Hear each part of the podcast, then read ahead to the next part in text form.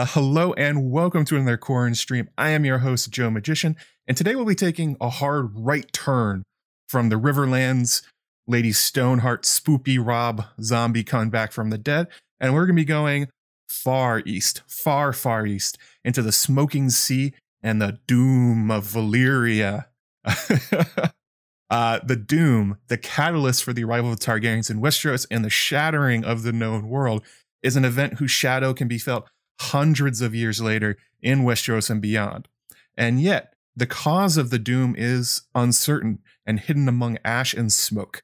Today, we'll be probing into the accursed lands of Old Valyria and see what caused the Valyrian freehold to end in only one day. Ooh, spooky stuff. Nothing like that happened in Westeros today, right? Yeah, this this would be no doom of Westeros or anything like that, the doom of King's Landing. This is a one-time thing. Don't worry about it. It's not coming back in any way. um, so there's a good quote uh, quote here. This is from, I believe, from Septon Barth. It says, "Valyria is accursed. All men agree, and even the boldest sailors steer steer well clear of its smoking bones. But we've been mistaken to believe that nothing lives there now. The things we found in Aerea Targaryen live there now. I would submit, along with such other horrors as we cannot begin to imagine. Hey, it's a spooky place. Don't go to Valyria is essentially the uh, the message there. Um, also, wanted to say thank you. There were a few super chats before the stream started. Uh, let me scroll up and grab those. Uh, first one from uh, 10 pounds from Ramona Zanfears. Thank you very much, Ramona. She's got a another similarly good question waiting in the wings that I put on the that I grabbed from the patron Slack. And ten dollars from Lenny B. He says, "Alas, Valyria, George's famous line from one of his uh, blog posts that I believe became Fire and Blood. Like people are trying to figure out for forever. Oh my God, does this mean the Winds of Winter is here? Alas, Valyria could mean anything. It actually meant that George was power writing out Fire and Blood. Um, whoops, whoops on that one, but that's how it goes. Thank you, Lemmy. Appreciate it. Also, uh, the norm, Danny McKay's normal five dollars. Happy Saturday and a peace sign. Thank you very much, Danny. And Maura Lee apparently uh, just gonna go ahead and bury the needle again as she tends to do. Um, let me let me pull up the full message. One second. It's only been two weeks, Aaron. Oh no, you're talking to Doris Dame. I'm sorry. I thought you meant me. Let's see if I can remember my password. There it is. Got it. It's always good when you can you can not remember your password for you know important things. Uh, let me let me pull this up real fast. So it was a fifty dollar donation from Lee. Thank you so much, Maura. She said uh, to Joe Magician, just a gift to show my support and love for all the fabulous content. A question and answer. We know the Faceless Men played a major role in the Doom when they gave their gift all the slaves and then to the masters. My question is though, did the Faceless Men know the Doom would happen if they did this? Did they want to play a role in this? And if so, why? Thank you. Much love for more. Thank you so much, more. I'm going to go ahead and add that one later on in the stream. I mean, obviously, we're going to be talking about the Faceless Men and their intentions and why they why they may have had a hand in this. Spoilers: the Faceless Men may have had a hand in the uh in the Doom of Valyria. I'm gonna pop that one down there. We'll get back to it later. But again, thank you so much, Maura. Appreciate it. Guilty Undertaker in the chat. Barth, don't go to Valyria. It's a bad place. You're on. Sign me up. That's where I want to go. Take me to Valyria. Well, sort of. Maybe. Did Valyria did Euron go to Valyria? Maybe. Rodrik the Reader, aka you, the reader, should doubt him. Hmm. Curious, curious, curious. If I tell you my password, you'll remember it next time. Oh, thank you. Um, so my password is obviously get sad with aim in one, two, three. You know, put that one down for me. All right. So before we get going and talk about like what really caused the doom of Valyria, I think it's kind of important to set the groundwork and talk about like what exactly was the doom and what does it mean, that kind of stuff. So we're gonna go back a little bit and we're gonna start with Valyria itself. We're talking about not the place Valyria, we're talking about the Valyrian freehold, the Empire of Valyria. They were at their time the, the most powerful and expansive empire in the known world. Nothing else was like that. Um, it was the largest empire the world had seen for hundreds, thousands, maybe tens of thousands of years. Because as you look at the the map throughout Westeros and Essos, it's largely broken up into a lot of smaller kingdoms even before Valyria rose. Um, there wasn't really anybody that took control of the whole thing. There's rumors that the Great Empire of the Dawn um, went coast to coast basically and owned the whole thing. But you know, it's so far in the past, it's hard to tell if that's true at all. Um, so it began in what's known as the, Veneer- the Valyrian Peninsula. They renamed it the Lands of the Long Summer because the Valyrians were very high on their own brand. Uh, it was amidst what's known as the 14 Flames. The 14 Flames, these are important, pay attention to these, are 14 volcanoes that ring the landmass.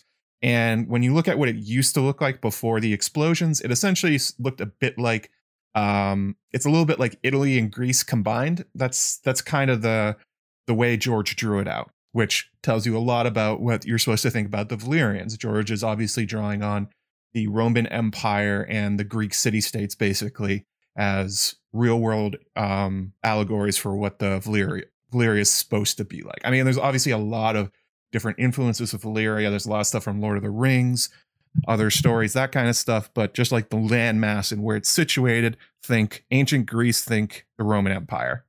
There's a lot of very strange, uh, scattered stories about where the Valyrians actually came from.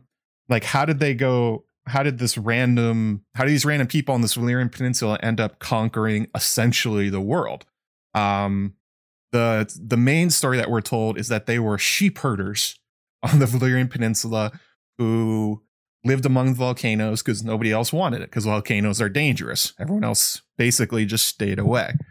Um, the story goes that just one fine day they were out herding their sheep and they found dragon eggs among the volcanoes and they were like, "Oh wow, dragon eggs! What if we could hatch them?" And then they did. they did it.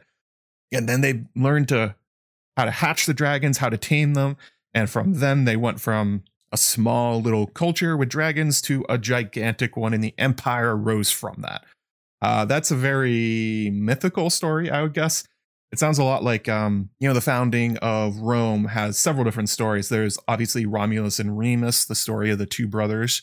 Uh, there's also the story from the Iliad that uh, I believe it's Paris uh, fled Troy and made his way to Rome, eventually founding what would become the Roman Empire you know, there's all sorts of stories like this for the beginning of civilizations. It's a normal part of them that they try and like put some part of fate or destiny in how they were founded. It makes them seem more impressive. So the idea that the sheep herders were gifted these eggs from nobody knows where and they learned how to do it is a way of essentially saying like they were divinely chosen to be dragon lords.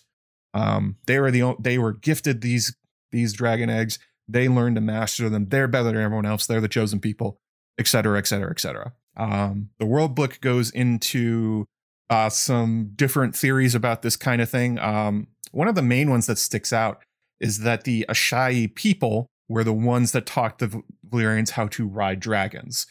Um, obviously, Asshai is such an enormous giant city that it seems likely that there was a civilization there before they had their own version of the Doom. Um, Asshai by the Shadow seems a lot like Valyria in the current times, honestly, uh, with the ash and the destruction of the area and how basically there's no children in Asshai and all these other kind of things. So um, the idea being that there was the Great Empire of the Dawn or ET or something else. There, there was obviously something before Valyria, and their fire sages or whatever taught the Valyrians how to ride dragons why they would do that out of the goodness of their heart, unclear.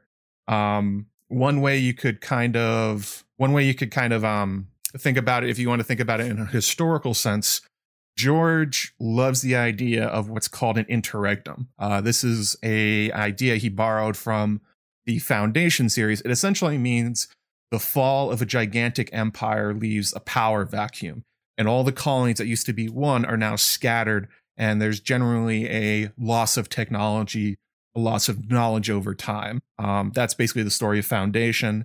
It's also present in Martin's Thousand Worlds. He has written in an interregnum into that story, that overall storyline, which sounds a lot like Valyria, where um, there was once the the great man realm, which then fell, but there's a few small places that still hang on to the old knowledge. and have essentially lifted themselves up above the other ones. Uh, I believe in the Thousand Worlds, the main one that does that is. Hang on a second. I know the name of this one. it's mentioned in Nightflyers. Um, oh yeah, the Federal Empire. So the main one is not Jamison's World. It's well, I talked. God, am I really going to blank on this one? Avalon. Avalon is the main one. Um, yeah, it's also good call. Go with the Undertaker. It's a real effect. It happens all the time. Large empire falls, colonies split off, different parts of it um, rise and fall. Literally happened with the Roman Empire with the splitting of the Western and e- Eastern empires, with the Western one falling, while Byzantium essentially limped on for hundreds of hundreds of years after Rome itself fell.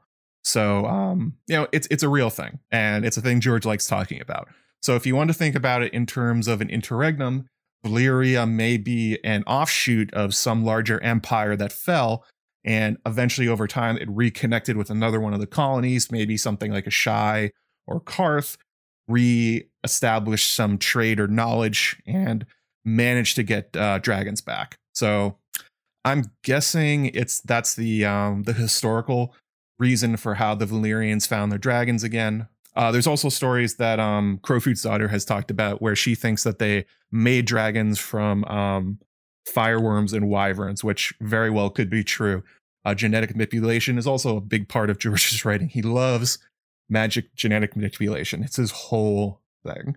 But one thing to take away from is you shouldn't uh, you should understand that Valyria is not a foundational empire or civilization. There were many before them larger ones, that kind of stuff. Hey, Alicia Kingston, AK, how you doing? Um, so for how far did the Valyrian Empire get? Well, if, actually, I have a, a map above me, but you can't see it. But if you look at the map, it's basically everything west of the Bone Mountains and everything east of Westeros was the Valyrian Empire. They had colonies and um, and holdings as far south as Sothoryos and the Basilisk Isles, uh, they went as north as Lorath and the sh- and the Shivering Sea. Um, they went all the way west as far as you could get until Westeros. They stopped for some reason at the Narrow Sea, and again they went as far east basically as the Bone Mountains. Um, I don't think they ever conquered Qarth, but they probably could have if they wanted to. So, in order to do this, guess what the Valyrians did? Ah, they manifested destiny their way across. They destroyed many, many native populations and civilizations. Um, their method of expansion was um, sadly very familiar in the real world. Uh, they would throw in their superior military, they would chase the natives off or enslave them, and then they would resettle the location and the ruins with uh, their own people. They would put the Valyrians in charge. Usually, I don't think it was usually the 40 families. I believe it was like mid tier families, like merchant families, that kind of thing. Oh, uh, Mariana Lopez, your first live stream. You're so excited. Thanks for coming, Mar- uh, Mariana. Um, actually, there's probably a lot of new people here. Um, not only from the Lady Stoneheart, Red Wedding 2.0, Rob Stark coming back from the dead stream, but also um, Alt Shift X put out a video a few days ago about uh, Summerhall, and he gave me a big shout out on it. Um, so you know, as as they they cover pretty much the same topics, he references my videos in it. So, um, hello, all you new folks. Um, a lot of new subscribers and non new viewers. So glad you could join us today. And this is what I look like if you've only seen the videos so far. Um, oh, another one. Ray1313, new to the channel, love your videos, Mr. Magician. Thanks so much. Appreciate it. Um, yeah, well, hello to all the newcomers. So if you look at the history of um, what the Valyrians did, their actions really uh, shaped world history. So the Andal invasion itself was caused by the Valyrians. The Valyrians were moving into the northwest. They chased the Andals out of Andalos. Uh, they were they were freeing from Dragonfire, so they went west to Westeros, invaded that, and started the war at the First Men. So the Andal invasion is the fault of the Valyrians. Also, the Rhoynar migration. Um, the Rhoynar came from obviously the Rhoyne River in um, in Essos, north of Volantis. The Valyrians roasted Rhoynar and chased them out of their home. Nymeria led the thousand ships west and settled in uh, Dorne. So again, another mass migration to Westeros was caused by Valyrian expansionism. Yeah, that's right, AK. Valyrian scared the Andals so bad, the Andals made up a whole religion to justify them invading Westeros while they were running scared. Yes. I mean, dragons are scary, so I don't blame the Andals, but if you look at a lot of mass migrations and actually the history of Westeros itself, the Valyrian expansionism is largely the driving force for the world that we know today. Um, even the um, the Slaver's Bay, the Giscari Empire was totally destroyed by Valyrians in the Giscari Wars, and they it's suggested that the Valyrians who inst- who um, created the slave trade out of Slaver's Bay um, as a way to support the empire, as of course the Valyrians were mass slavers. That was their the basis of their economy was a flesh economy. They largely took over these colonies, took over these civilizations, and then turned them into slave factories for the main empire. So that's not great. Valyria Freehold really sucked. Don't get tricked by the name Freehold. okay? Freehold does not refer to anything about the the culture of it. Is just a name. They were the biggest slave uh, slavers in the world, which of course is referenced in uh, a Game of Thrones. Viserys tells that to Daenerys. He's like, "Our family were slavers." It's like, yes, they were. Oh, we only have seventy two likes. Oh yeah, if if it's your first time here, if you don't know it, um, slam that like button. If we get to 150 likes, I have my magician hat from the um, you can see in the corner, and from my uh, channel icon. I have a real one. I'll put it on.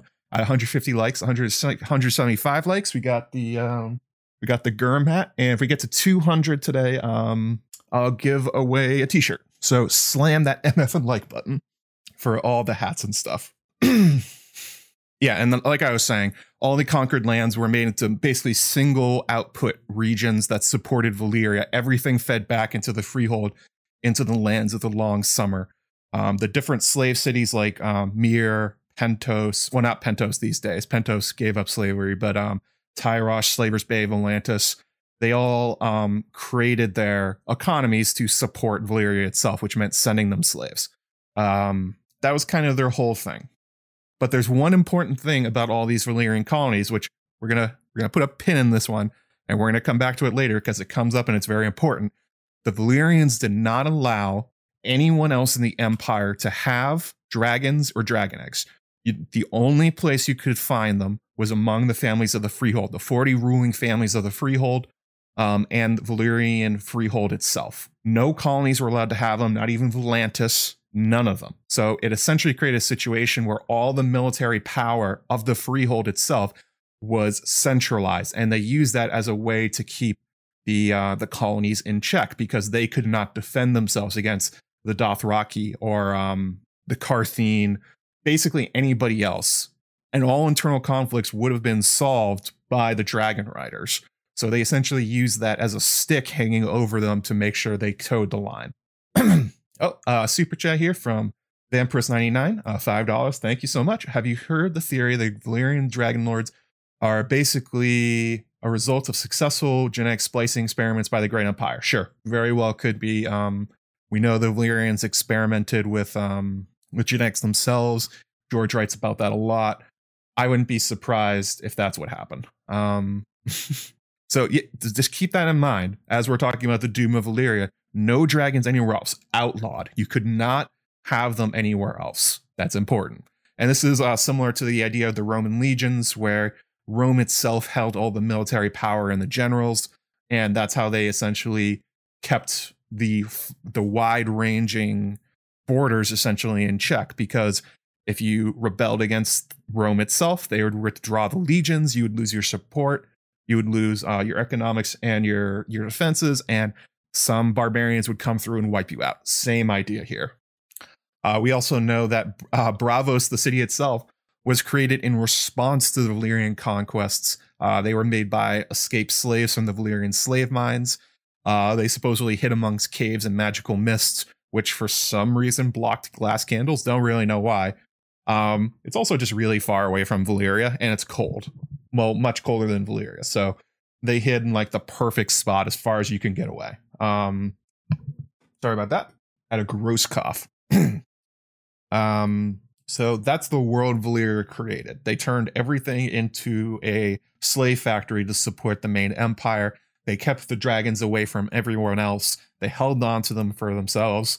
no sharing, no nothing. Everything supports the freehold and the 40 families. So that's not great. uh, if you wanted a pet dragon, if you were among the dragon lords, you could have one. Totally. But um, they were not sharing. Oh, uh, a super sticker from Morley, $20. Oh, thank you, More. Appreciate it. A nice pair dancing. There we go. So we get to the doom of Valyria itself. So what was it?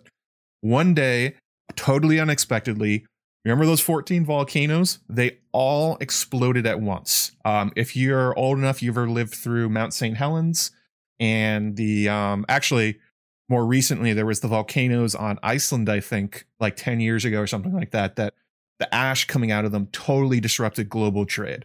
And these were just like isolated eruptions. Um, the ash was so much that it basically they brought their regions to their knees. Now imagine 14 of those all going off in one small area around the size of like France or Greece.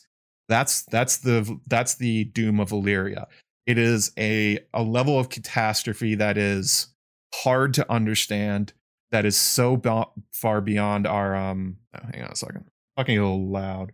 That are so far beyond um our understanding and anything you will ever experience in your life that it can be hard to put into words. But George tried. So we got a few descriptions of the Doom itself. get ready for some uh get ready for some quotes here. So here's the first one. it was written on the day of the doom that on the day of doom every hill for 500 miles had split asunder to fill the air with ash and smoke and fire blazes so hot and hungry that even the dragons in the sky were engulfed and consumed. I'm sorry, Mallory, dragons died. Um, I know this is this is gonna be hard for you. Great rents had opened in the earth, swallowing palaces, temples, entire towns. Lakes boiled or turned to acid. Mountains burst. Fiery fountains spewed molten rock a thousand feet in the air. Red clouds rained down dragon glass and the black blood of demons. And to the north, the ground splintered and collapsed and fell in on itself, and an angry sea came rushing in. The proudest city in the world was gone in an instant. Its fabled empire vanished in a day. The lands of the long summer scorched and drowned and blighted. Here's another one. Another good quote about the doom. On the day the doom came to Valyria, it was said a wall of water 300 feet high had descended on the island drowning hundreds of thousands of men, women, and children, leaving none to tell the tale but some fisher folk who had been at sea and a handful of Velosi spearmen posted in a stout stone tower on the island's highest hill, who had seen the hills and valleys beneath them turn into a raging sea. Fair Velos, with its palaces of cedar and pink marble, had vanished in a heartbeat. On the north end of the island, the ancient brick walls and step pyramids of the slave report Ghozai had suffered the same fate. So that's a description of the Isle of Cedars, from um from Victarion. What happened? The Isle of Cedars is kind of far away from Valyria. This is how destruction it was. Um, it destroyed a massive, massive destruction all across the uh the Smoking Sea, or what became the Smoking Sea, and um the area around it. And the third one we have here, uh, the one thing that can be said for certain is that it was a cataclysm such as the world had never seen. The ancient and mighty freehold, home to dragons and to sorcerers of unrivaled skill, was shattered and destroyed within hours. It was written that every hill for 500 miles split asunder to fill the air with ash and smoke and fire, so hot and hungry that even the dragons in the sky were engulfed and consumes and consumed. Wait, did I read this one? I did read this one already. I'm sorry. I thought this was a different one. Um, I'm gonna cut that one out of the final version. I just did the the same description. Okay, so there we go. Whoops. Whoops a daisy.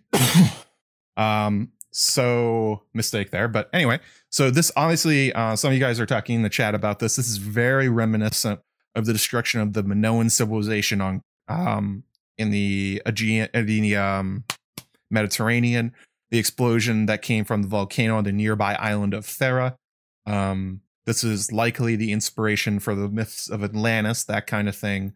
Um, but times 14. That, that's how George is describing this.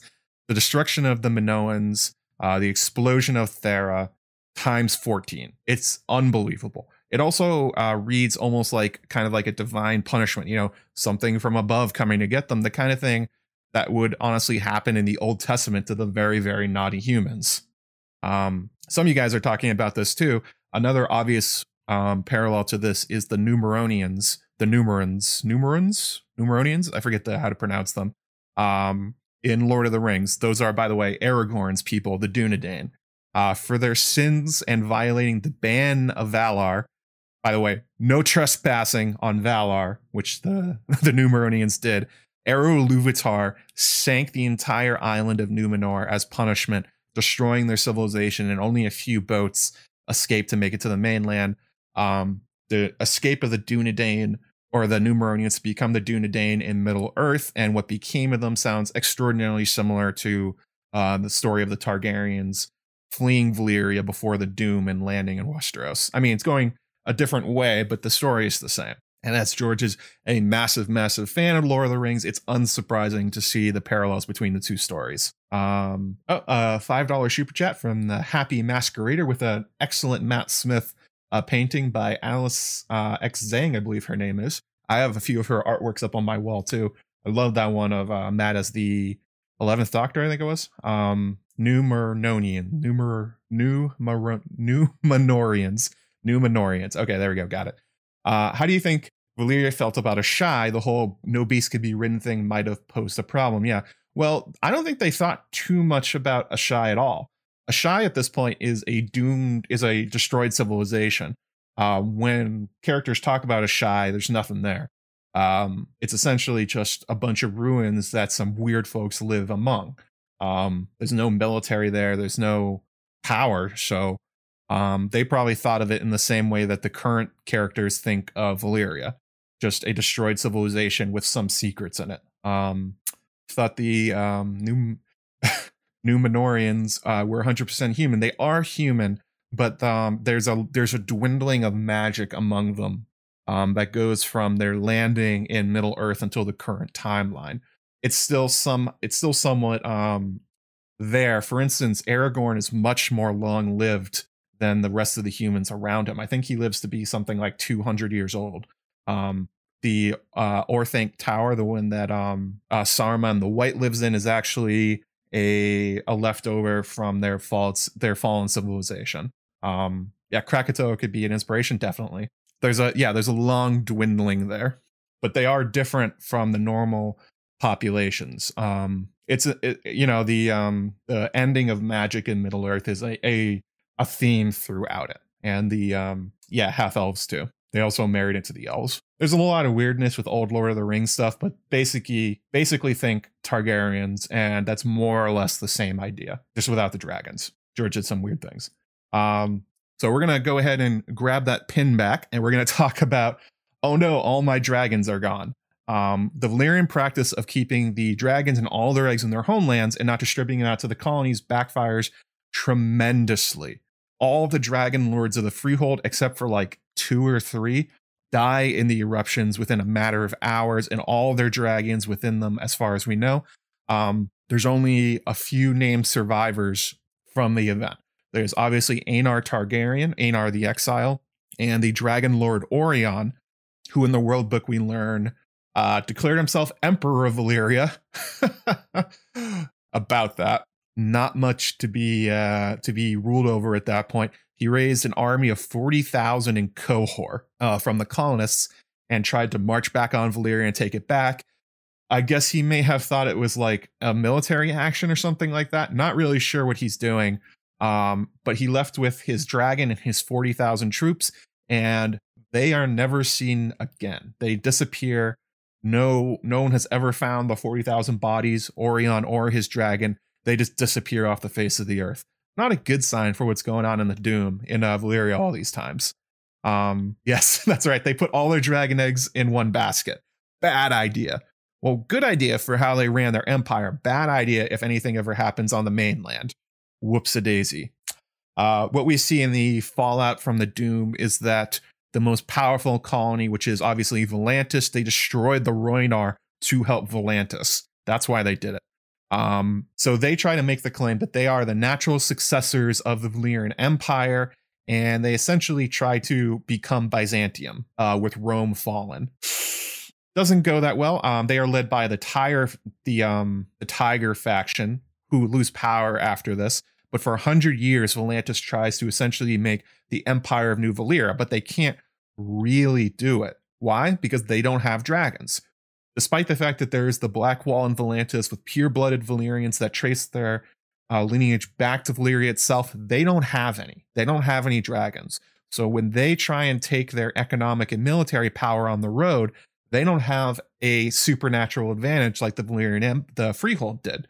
They essentially um, they take back a few of the colonies, um, but they end up losing it. Um, after that, there's constant infighting between uh, Lys, Myr, Tyrosh, Pentos, Qohor, Norvos, um, all the different, all the old Valyrian daughters, as they're called. They end up fighting with each other. Uh, we still hear about it to the current day. The Triarchy is um is a big part of Volantis. Uh, but we also hear that Volantis tried to pull an Aurion. They tried to, they made a massive fleet of ships with all their troops and they sailed it into the smoking sea, into Valyria, the Tiger faction, pumping their fists, going like, we're New Valyria. We're going to take back the homeland. They disappear without a trace. They are gone. Um, just completely disappear off the face of the earth, exactly like Aurion. Um, this causes Volantis to lose most of its military power at the time. They lose their position, they lose control of the other Valyrian daughters, and they end up just becoming another city state. Whoops a daisy, another another um, another powerful group trying to take back Valyria, and it absolutely destroys them.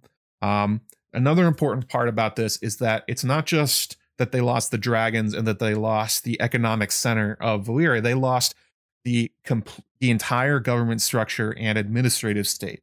The the uh, the freehold itself was ruled by 40 families, the 40 most powerful families in the empire. Um, they they were all in, in the mainland, and they essentially served. Um, it, would be wrong to think of them as an elected senate like uh, the U.S. has currently. It's something more like uh, the old House of Lords, or like the honestly the original Roman Senate when it was largely um, controlled not by popular elections but by powerful families ruling them. Um, some families came, came and go, but there it was essentially just a permanent aristocracy of um, of the most powerful people in the freehold, all the dragon lords, um, and they held it. Unfortunately, with the Doom, 38 out of the 40 families died. There's nothing left. The administrative state is gone. Um, the two that survived were obviously Aurion, the Dragon Lord. He was whatever family he's from, they survived as long as he did. And then Aenar, uh, the exile in the Targaryen family, used to be part of the Freehold, um, but they were not particularly powerful. So that's kind of it. So the administrative state of Valyria dissolves into nothing. The economic state falls into ruin. We have an interregnum. As I was talking about earlier, the creation of Valyria was likely as a result of an interregnum. This is what it looks like a complete collapse of the empire. But, but, um, well, the Valyrian, the Valyrians did belong to the Freehold, but they didn't at the time of the Doom. They left it. So they probably got replaced by somebody else. So yes and no. Um, so you could say probably 39 of the Freehold families died until Aurion did, but I don't know. The Targaryens with their dragons were members of it, but they ended up leaving. Um, oof, I just talked for a while. How are you guys doing? Got any any questions so far? Uh, maybe do some promo stuff in a second. Very convenient that Targaryens weren't there for the Doom. Mm. How are we doing on slamming that like button? 129, not that far off. Um, so that's that's the setting of the Doom, what it was, and um, how it affected basically the whole world. The um, oh, we got another uh, super chat here. Um, that's oh, this was on PayPal. Uh, from I don't want to dox who this is, but I, I um from Amira says, uh, came for the Valyria versus Volcano story, but you can't stay for the community. Oh, that's very sweet of you.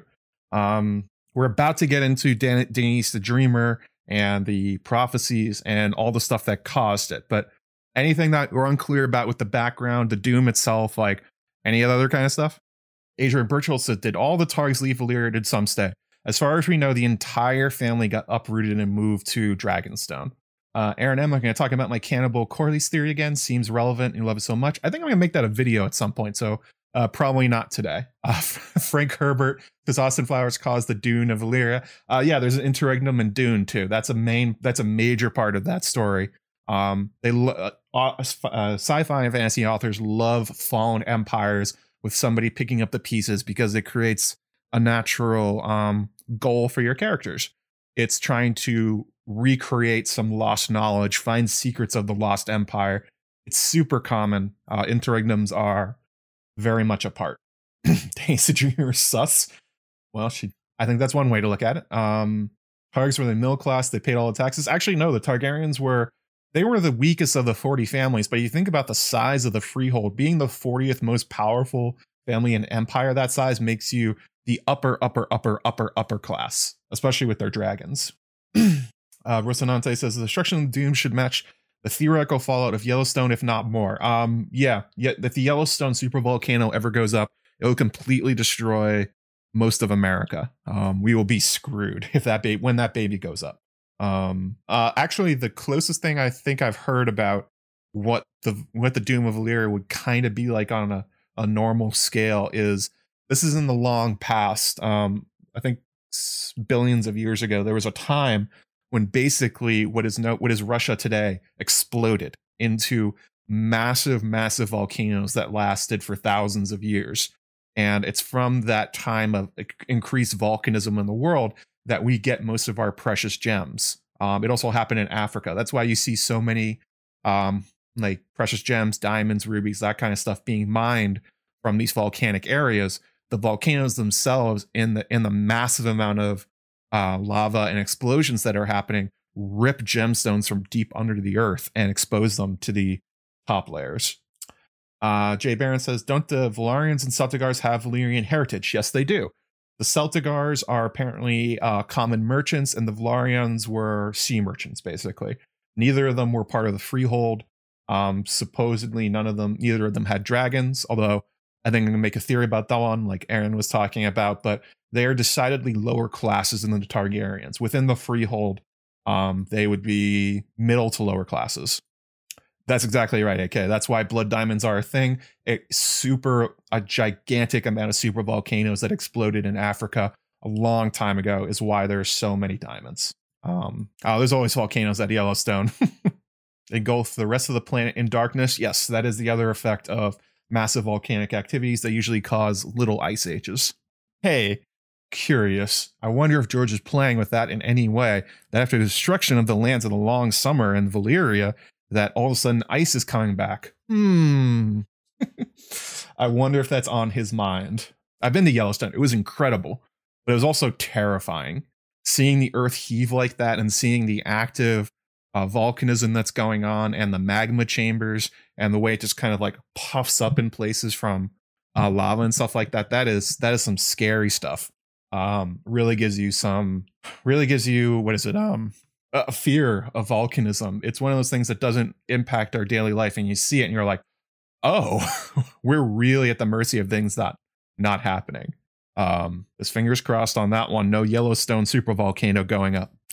Uh, so let's do a little bit of promo stuff. Uh, we're about halfway through, so we got all the all the goodies coming up now that we got the uh, the groundwork out of the way. Um, so if you missed it, um, my recent video went up. Let me grab the uh, link for you guys. It was about Lady Stoneheart, Robb Stark, and the Red Wedding 2.0. Um, let me go ahead and link that baby for you. And I did a bunch of streams around it too, talking about Thoros and Beric, um, all that stuff. Link right here. So if you haven't checked it out, I invite you to. It has nothing to do with the Doom of Valyria, but it's still it's still some good uh Winds of Winter comment com ah content and the uh the old Rob zombie. I have another video coming up um that I'm working on that I can't talk about because it's super secret and I don't want to give it away before I do it. Unlike I don't usually care about giving away most of the ideas behind my theories because um they're usually so out there that people can't copy them, but can't talk about this one. Uh, also, starting this month, gonna be doing patron only stuff. Uh, you can also find me on Patreon at patreon.com slash Joe Magician. Gonna be doing a re a read through of Dying of the Light, George R. R. Martin's 1977 story. Um, his act, his book. That's right, Martin completed a book. oh my God! Uh, it's from the Thousand Worlds, which we were talking about earlier, about the about the planet Worlorn, which is going around a um a dying star, dying of the light. There's uh there's multiple meanings to it. It's one of his better things. Um, so starting this month, doing one chapter at a time, or maybe one or two. It's not that big. It's a pretty short book, honestly. Um, you can see it right here. That's dying a little light compared to his other ones. So it's pretty short. Um, so that'll be patron only stuff we have coming up. Um, see here. Oh yeah, so if you want to support me on Patreon, you get access to that at the five dollar level. You also get access to my patron Slack, where a bunch of the questions that I'll be talking about today came from. Um, you can also there's links in the description, but you can go to my Threadless shop if you want to get yourself some ass waffle gear or some uh, Joe Magician merch. Go to uh, joemagician.threadless.com. Starting on the 16th, they're going to be doing a bunch of sales. Um, I think it's 15% off and free shipping. So if you haven't um, picked up anything or you're waiting for lower prices or something like that, starting on the 16th, Threadless will be doing a whole bunch of stuff. And I recommend the um, super soft shirts if you buy them. Those are the, the ones I have liked the best. Um, yeah, make sure you do all the things like subscribe, hit the, like button. 11 more likes. We're to go full wizard hat for the rest of this. It's not a tinfoil hat, sadly. I don't have one of those, but it may as well be my tinfoil hat when I put on that thing.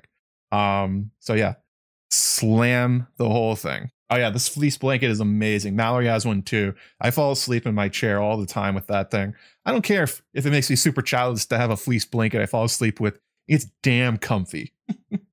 damn, damn comfy. So I think that's that's all the promo stuff. Um, I'll be guessing on Radio Westeros coming up. I forget when. We'll be talking about uh Samwell Tarly. Um, I believe that's I don't know if I just preempted their announcement, but yeah, I'll be going back on Radio Westeros to talk about Samwell Tarly. Um, that'll be that'll be awesome. Sam is a very interesting character that doesn't get enough love. Give Sam give Sam your attention. Um, oh, only two away. Look at you guys slamming that MF and like button. Aaron says someone asked you about your tree of swords ready the other day. Oh uh, yeah. Oh, it's from some guy on YouTube that I like watching. Yeah, it's it's normal shit. Oh, there we go. Uh, just in time for the goodbye. This is not the end of the stream. Just doing a mid midstream pre-roll thing. Um, I know it sounds the same because I've perfected that little speech and that tone of voice that tells you that I'm about to do promo stuff, but we're, we're just getting started here. We are just getting started on the Doom of Valyria. All right, here we go. Ah, let me put this baby on properly. The old magician hat. There we go. That's where you guys want. This is this is what you like. get more questions about your ass waffle shirt than you're not a cat shirt. Ass waffle is a, a, very important concept that more people should know about. Yes, the marketing voice. I have that one. Stream's not ending. Stop. All right, so let's get going. Um, so there's quite a lot of uh, foreshadowing for the Doom of Valyria. Very intriguing stuff, uh, especially if you're coming here from the um, Summerhall content. Their dragon dreams pop up more than once they did the first time. It's not just about Danny, It's not just about Summer Summerhall. Dragon dreams are crucial to the uh, Doom of Valyria. Hey, Anthony Coleman. I was just talking about that stuff. So uh, glad you came over from um, Alt Shift's channel. So Daenys the Dreamer, the daughter of Aenar the Exile, saw the Doom coming. Twelve years before the Doom came, um, we get this story about Daenys. This is how it goes. At its apex, Valyria was the greatest city in the known world, the center of civilization. With its shining walls, two score rival houses vied for power and glory in court and council, rising and falling in an endless, subtle, off savage struggle for dominance. The Targaryens were far from the most powerful of the Dragon Lords, and their rivals saw the flight to Dragonstone as an act of surrender. Is this a new? No, um, lighting's probably just different. Um, and the rivals saw the flight to Dragonstone as an act of surrender as cowardice. But Lord Aenar's maiden daughter, Daenys, known forever afterwards as Daenys the Dreamer, had foreseen the destruction of Valyria by fire. And when the doom came 12 years later, the Targaryens were the only dragon lords to survive. so, Daenys, much like other prophetic Targaryens that we've seen in the story, like uh, Dara the Drunkard or Daemon the Second Blackfyre, otherwise known as John the Fiddler, um, in the Mystery Knight. This actually comes up mostly in Dunk and Egg, but perhaps the current story too. Daenys saw Valyria coming and noticed her and um and convinced Aenar to leave Valyria or else die in the flames. It's unclear, honestly, how Daenys did this. What did she say to Aenar in order to convince him that her dreams were true, that they had to leave? Um, We don't know that, but we do have a hint to how that happened, and that is in the existence of the book known as Signs and Portents. If you're a longtime viewer of my channel, or even if you're not, um, this is a good time to go check out one of the videos. My Aemon and the Dreamer video, I talk about Signs and Portents quite a lot.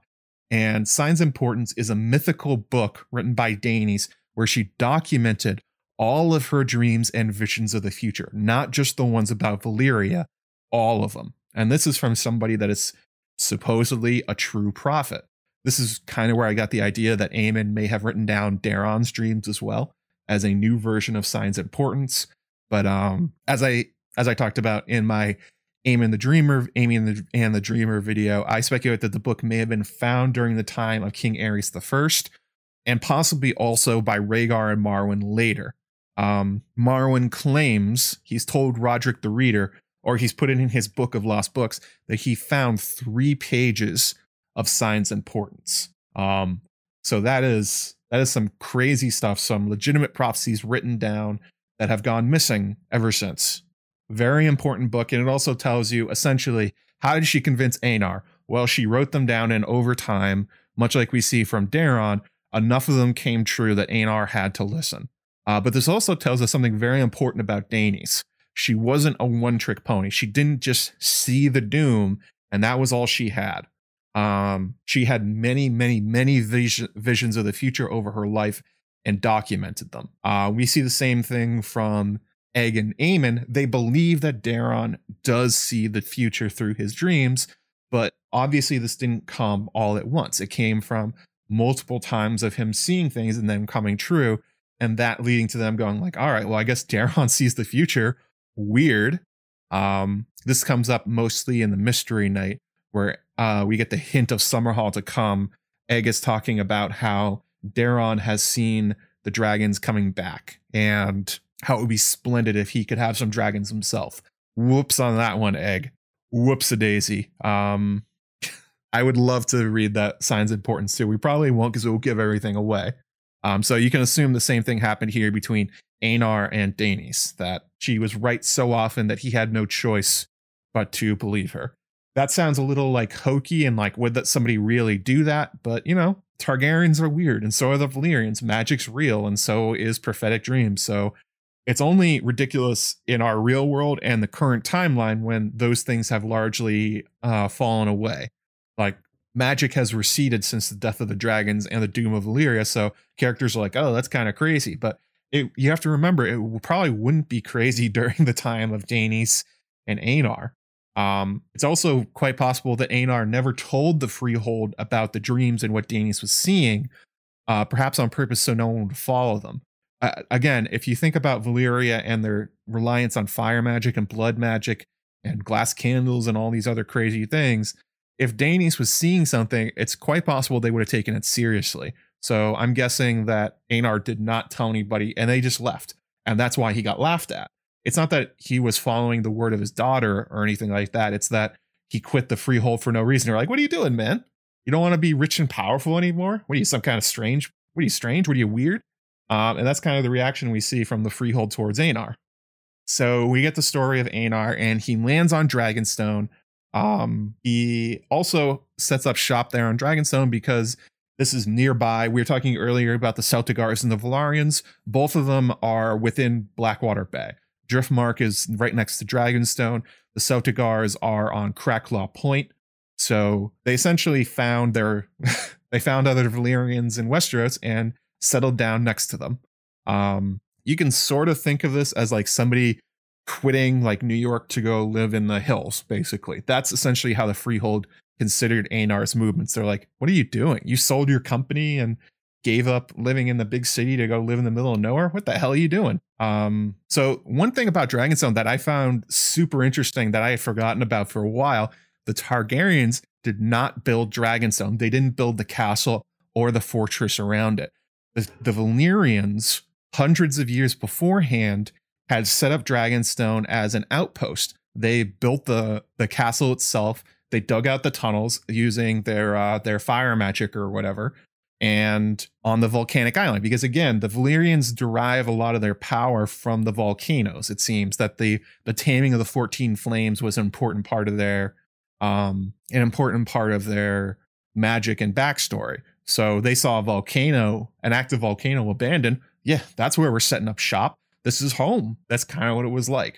But um, over time, the Valyrians that had set up shop there for some reason abandoned Dragonstone. Nobody took over the castle in the meantime, not even the Velaryons. When the Velaryons showed up, or even um, it's actually it seems like the Velaryons were there before um, this this was constructed. They did not take ownership of Dragonstone. They stayed on Driftmark and Castle Driftmark. So this was pre-existing. The Targaryens essentially walked into a um an abandoned manor, more or less, an abandoned castle. Uh, the other thing that's really important about Dragonstone is that because it's an active volcano, it makes for a natural habitat for their dragons. Uh, that's what we see. Most of the dragons live on Dragonmont, which is the um, large mountain behind the the castle itself. They live in the caves. They live down near the lava. They seem to appreciate it. So it's the perfect location for a Valyrian outpost. Uh, we hear this is also something to keep in mind that I'm going to come back to a little bit later. Okay, we're going to put in, put another pin in this one. Uh, we hear in those 12 years that after Aenar uprooted and came to Westeros, uh, he was not cut off from Valyria itself. Um, we hear stories that in the 12 years after the Targaryens showed up, they only had Balerion because the other dragons were dead. A lot more dragon riders were suddenly showing up in Blackwater Bay. Valyrians from the Freehold were visiting Aenar and the Targaryens. They were flying all the way to Westeros to see them. Um, now, obviously, he would fly a, a Balerion, and that's probably part of it, but people were coming to visit them. Um, they also were probably setting up contracts, that kind of thing. He wanted to make to maybe set up trade from Westeros to the uh, to the Valyrian colonies, that kind of thing. So that that's that's something to keep in mind. The Valyrians were not they didn't know they weren't like, oh no, where the Targaryens go? They were like, they went there. They went to that outpost and we're gonna go see them on our dragons. We're gonna go talk to Aenar and see what's going on with them. Because obviously it's a big mystery why they left. They must have had friends, they must have had colleagues that um and the flight from uh Valyria is not so not so long that, you know, a dragon lord couldn't make it. They obviously could. They were doing it.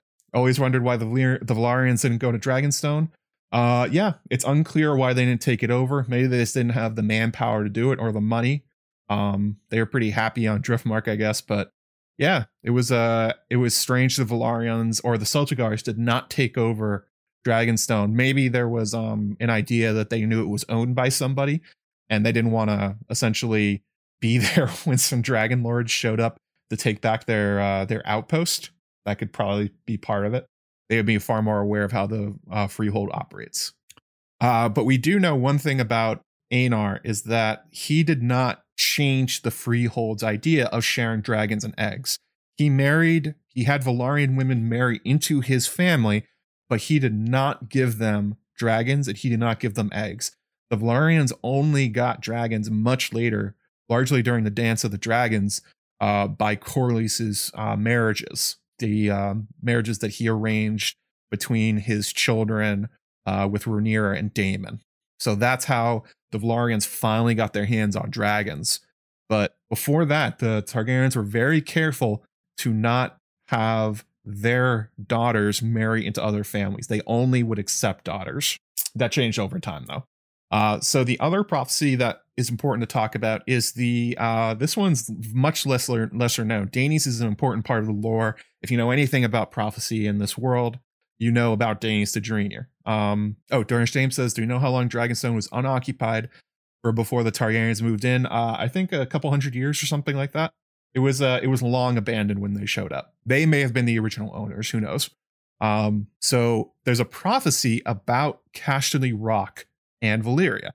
Uh, the quote goes The wealth of the Western lands was matched in ancient times with the hunger of the uh, freehold of Valyria for precious metals, yet there seemed to be no evidence that the Dragon Lords ever made contact with the Lords of the Rock, Casterly, or Lannister. Septon Barth speculated on the matter, referring to a Valyrian text that has since been lost, suggesting that the freehold sorcerers foretold that the gold of Casterly Rock would destroy them. What the hell? That one comes out of nowhere. Uh, this is from the Western Lands section of the World of Ice and Fire. This is largely the only time we hear about this, and it's this it's this random line, but it shows that um, not only does this prophecy exist, but it seems to be. Oh, we hit 175. All right. Shame to take off the uh, the wizard hat. It's time to germ it up. Go full turtle. there we go. Thank you guys for uh, hitting the like button. I really appreciate it. so that's the other prophecy about the end of Valyria. That's it. The Lannister gold. Don't touch uh, Lannisters or Casterlys and the gold of Casterly Rock, or also destroy the entire thing. That seems to be a wild prophecy, but when they, again, talking about Daenys and Aenar, they took it seriously. No evidence that the, despite the fact that there was massive amounts of gold, that the Valyrians ever took advantage of Casterly Rock, which they could. They have dragons if they wanted to, they could force an they could force them to trade with them. They just didn't do it. um, so we also get to the idea of despite these two things, no one saw the doom coming, but they should have, right? They live among 14 volcanoes. Uh, we were talking earlier about how real life volcanoes explode and destroy uh, civilizations to the point that it's really dangerous for um, for anyone to set up your town or city near a volcano. Um, it's not just dormant ones, but the 14 flames were active. They actively were erupting. They um, they weren't dead. So why did the Valyrians not fear that they would be destroyed by even one of the 14 flames exploding and destroying their civilization? Uh, well, the answer to that is magic. Among the Valyrian uh, fire mages and blood mages, there was supposedly some kind of spells or rituals they did, which had to be periodically maintained, that kept the volcanoes from erupting. That they had somehow mastered earth magic or fire magic to the point that they could prevent volcanoes from exploding. And that's why they were completely un- unfazed by living in the shadow of 14 volcanoes. Um, it's also important to note that it's very likely that these spells and rituals considering it's Valyria and the idea of fire and blood magic being so tied to sacrifice that it's probably that these magics and rituals were maintained by slave sacrifices that that's that's part of the reason they imported so many slaves they needed to keep these um, whatever these spells were on the 14 flames consistent so they needed a constant supply of people um, i'll see another super chat here from uh, vampirus 99 Dragonstone is described as dank, dark, and sulfurously smelly. Probably wasn't worth it for any family without dragons. That's probably true. um, it's not a great place to live. Stannis hates it. Most people hate it. Dragon lords don't. Dragon lords think it's home. So uh very strange. So yeah, that, that's the whole thing. They um there were these blood mages, fire mages, they kept up these spells and they apparently were not ever worried about these things exploding. Um but it's also important to note, uh, talking again about connections to Lord of the Rings, the Valyrians did not leave these volcanoes alone. They weren't just like sitting there not exploding. They actively mined beneath the mountains and the volcanoes themselves. They would import slaves and they would send them down into the tunnels beneath active volcanoes to try and mine uh, gold and silver and gemstones. This was uh, part of the birth of obviously the Faceless Man and Braavos. These are the slaves that eventually rebelled against them. We also know that the um, that there were fireworms. These are essentially wingless dragons, more or less, that live beneath the that live beneath the volcanoes and would tunnel through the rock themselves. They would periodically just you know pop out, look at some see people down there, roast them with their fire breath, or eat them. It was horrific. Um, also full of creepy manticores. Yeah, they were not good. Um, oh, question here from Alan Thompson. Do you think the God's Eye was formed by a volcano? I think it's very likely. It definitely looks like a uh, a volcanic crater, especially the way that it's it's so large and circular, but it go it goes very deep, and then there's the Isle of Faces in the middle, which tells you that essentially there's like a cone of sorts coming up from the ground going up to the top of it. That's not what meteors do. Meteors, when they hit the ground, they leave just a giant conical, um, a giant, a giant um, bowl shape. The fact that there's something in the middle of the uh, volcano of the of the God's Eye tells you that that's probably a, a volcanic eruption or something like that. It's very hard to have that happen otherwise, especially for something that deep. Um, the only other way that would happen would be glaciers, I think, if they carved it out. Um, no, not meteor strikes. That's not what they do. But anyway, um, so let's go back to the mining beneath it. Uh, if you want to think of what a fireworm is, if you're familiar with Lord of the Rings, there's the Morgoth's uh, first dragon, which is uh, Glaurung. It was a large flightless lizard thing, which could also breathe fire. It lived among golden fire and could burrow and all those kind of things. So George's fireworms are borrowed from Lord of the Rings. Um, so with the slaves being constantly imported to work the mines, uh, the mages using them as blood sacrifices to keep the volcanoes from erupting, and a stable empire with no rivals anywhere in the world. They destroyed them all. The Ghiscari were gone. The Rhoynar were gone. Every, there's nobody left to challenge the Valyrians. Uh, it seemed perfectly safe to be in the Freehold. Uh, this is kind of why everyone laughed at Aenar. They were like, "What are you doing? What are you afraid of? There's nothing to be afraid of. Nothing can touch us." The hubris of Valyria, as it would, as it were. Um, so, what could possibly threaten the Dragon Lords of Valyria? All right, so let's get into the causes here. So the one that's brought up first is what I called in my document divine ponage, basically.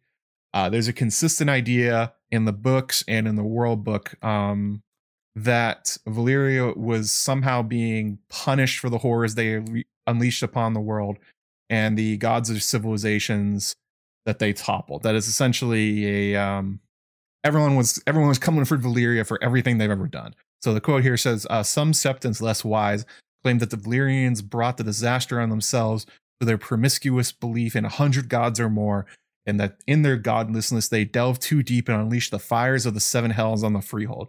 So that's what the Faith of the Seven thinks. Uh, a handful of maesters influenced by the fragments of the work of Septon Barth hold that Valyria uh, had used spells to tame the 14 flames for thousands of years, that their ceaseless hunger for slaves and wealth as was as much to sustain the spells as to expand their power, that when those spells uh, faltered, the cataclysm became uh, inevitable. Of course, some argue that it was a curse of Garin the Great at last come to fruition. Garin the Great was the last Rhoynish prince. Um, others speak of priests of R'hllor calling down the fire of their gods in queer wish in rituals. So this is often repeated. Uh, the idea that Valyria was cursed, the that kind of thing. Um, characters who have some knowledge of the doom, that's the overriding thing. That the Valyrians had too much hubris, they went too far, and the natural world essentially destroyed them. Yeah, they and that they were essentially uh, smote from the world for all the things. Again, this is uh, a callback by George. The destruction of Numenor literally was the wrath of God, aka Eru Ilúvatar, um, sinking the entire island as punishment for them uh, sailing to the to the to the Valar. Basically, they violated some ban. They they broke a divine law. Um, there's also the idea of the, the smoking sea, and no one's able to recolonize the islands, and all these people that essentially, um, and all these people disappeared trying to take back Valyria. That, uh, yeah, it seems like it is cursed. Seems like there's some gods or something that are making sure nobody can go back to Valyria. You know, the idea of like Icarus who flies too high and that kind of thing. it's important to note that a lot of these people that are claiming that it was their gods or it was punishment for something else are like largely pumping themselves up. Like the Septons are like, aha, fear the seven. Look what they did. They took down the freehold, those godless pricks. They could do that to you too, because the seven are all powerful. Um, Garin's curse and the water wizards and the old man of the river. That's another way for the what remains of the Rhoynar to reclaim um, some power in their lives that was taken from them from the Valyria. So it's like, ah, Garin's curse got him, that kind of thing. Um, so it's parts of this are largely marketing. Like they're they're pushing that they were responsible for taking out the freehold because they were the most powerful. So that's an important thing you can claim to do. Um, don't know why you would move your civilization. You knew there were a few mages standing between you and obliteration. Uh, yeah, the the Valyrians thought no big deal. We got it under control. Um, uh, Atlantis is like the city of Atlantis. Yeah, it's probably also inspired by the story of Atlantis, but that's largely um, the story of the Minoans, basically. Like that, that was a real thing that happened. There was a civilization that ended in one day. Atlantis was based on that. Um, but it's also like not impossible. Um, magic doesn't exist in this world. Beric comes back to life. Melisandre creates shadow babies. The children of the forest through their weirwoods can apparently travel through time. There's glamours and glass candles. Uh, we have really no idea where these power originate in the world.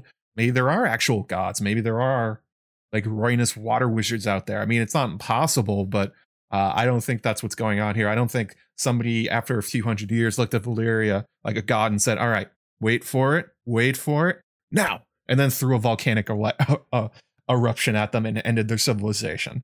Uh, that's probably not what was going on. But this is a very common thing we see in the real world. Natural disasters are often explained um, by the faithful of various religions as sort of divine punishments. Uh, like the the idea of the Great Flood and Noah's Ark was God wiping out the world for population because they were too sinful, basically. Uh, there's tons of other stories about the same kind of thing. In modern times, like bad nat- bad hurricanes, natural disasters, you'll often see people in the news blaming it on people being sinful or the um, the world going to hell, and it's like, well, this is God punishing all of us for that kind of thing. Uh, God help us. We even we even heard it with COVID. People blame COVID on uh, sins of the real world. So that's not um, it's not implausible that George brings up these examples that different religions and groups are essentially blaming the fall of the freehold and the eruption of volcanoes on their own sins. That's a real thing. Um, but I think that's that makes it highly unlikely to be true. That's what's going on here. The scattershot nature and that so many people are trying to take credit for the destruction of the freehold uh, shows you that yeah, it's not um it's not going on. That's not what's going on. And it's uh, largely using what's known as post hoc ergo propter hoc logic to explain it. What that means in um, in Latin is after this, therefore, because of this. Uh, the that's an ancient uh, logic logical thing, but it's often used as a fallacy. Um, the idea goes that since the most recent thing the Valyrians did that was awful was destroy the Rhoynar, the logic goes that these are the sins that upon the rest of the world that caused the doom. Um, if, if you want to think of another way of thinking about that kind of logic, it's essentially the classic example is the rooster crows before sunrise, therefore the rooster caused the sun to rise. Um, another way of saying it is correlation is not causation. That's basically what it means. So the fact that the the Valyrians did a lot of awful things and recently does not mean that's what the doom was caused by. It's um same kind of thing. Yeah, guilty Undertaker. People claimed Hurricane Katrina was divine punishment and not a horrible hurricane, like a freak of nature. It happens when uh, when the world goes crazy and the natural world essentially knocks a few cities off the planet, uh, people often look to the divine for what what caused it, and that's usually not what's going on. um, again, same thing, not here. No, the correlation of the of the Valyrian Empire doing horrible things is not the same as causing it. Although there may have been specific horrible things they did that caused it to happen. All right, here we go. This is the one you guys have been waiting to talk about. The faceless men that the doom of Valyria was not an accident, that it was not caused by volcanoes randomly erupting, that instead it happened on purpose. Dun, dun, dun. Creepy music. Oh my God, it's the faceless men. They did it. George Bush caused the doom. Oh my God. So uh, this is one that's kind of presented as a fan theory, but it's usually it's this is one that's kind of like more or less presented in the text. You know, like the my favorite example is that some folks try to claim that um, Ned plus Ashara is Jon Snow, when that's not really a fan theory. Cersei just says it in the books, and that's the same thing here. This is a, a conspiracy that comes from Arya talking to the kindly man. So we see this in A Feast for Crows, Arya's being lit a little bit more into the back room of what's going on with the Faceless Men, how they're created. George finally provides a backstory for what the hell these guys are, which he didn't do for like five books, oh, four books. Uh, so he talks about how the first Faceless Man awoke to the idea of the many faced God um, in the Valyrian slave mines. It was so horrible that he realized they were all praying to all their gods and nothing was happening. Maybe there was only one God who's, who's the god of death or something like that. Um, from this first faceless man, we get the rebellion against the Valyrians and the forming of Braavos. Um, that's common knowledge. Like uh, everyone knows that's where Braavos came from. They're Valyrian slaves that escaped. they made their secret city, they unmasked themselves, then the doom happened, and they've just been essentially moving on ever since. That's that's uh, fairly fairly common. Um, but this is the part that's not common knowledge. This is the thing that the kindly man drops on Arya that led people to suspect that it wasn't a a random series of volcanic eruptions, especially that all 14 went off at once. Uh, this is the quote All gods have their instruments, men and women who serve them and help to work their will on earth. The slaves were not calling out to a hundred different gods as it seemed, but to one god with a hundred different faces, and he was that god's instrument. That very night, he chose the most wretched of the slaves, the one who had prayed most earnestly for release, and freed him from his bondage. The first gift had been given. Arya drew back from him. He killed the slave? That did not sound right. He should have killed the masters. He would bring the gift to them as well. But that is a tale for another day, one best shared with no one. He cocked his head. And who are you, child? So that's that's the uh, that's the hint right there. The masters in this example are the Valyrian slave masters, the dragon lords, the fire mages, and the kindly man is saying that the faceless men brought the gift of death to them as well. The implication here is that eventually maybe they went back and they killed a bunch of the former masters, but with the the proximity of the unveiling of um, the unmasking of Braavos and then the destruction of Valyria, fans have taken this to mean that the Faceless Man is taking credit for the doom of Valyria, that it was uh, revenge for their the slaving. Uh, it makes a lot of sense on the face of it. We have this group of hyper effective magical assassins that descend from Valyrian slaves. They have a vested interest in protecting Braavos from the Freehold. And honestly, as long as the Freehold stood, they would never be safe from dragons showing up one day and destroying it.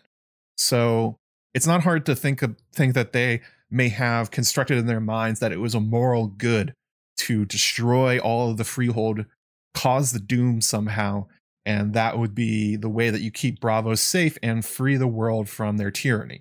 Um, so there is some doubt on this idea that maybe the kindly man isn't talking about the doom itself, or maybe he's making it up, that kind of thing.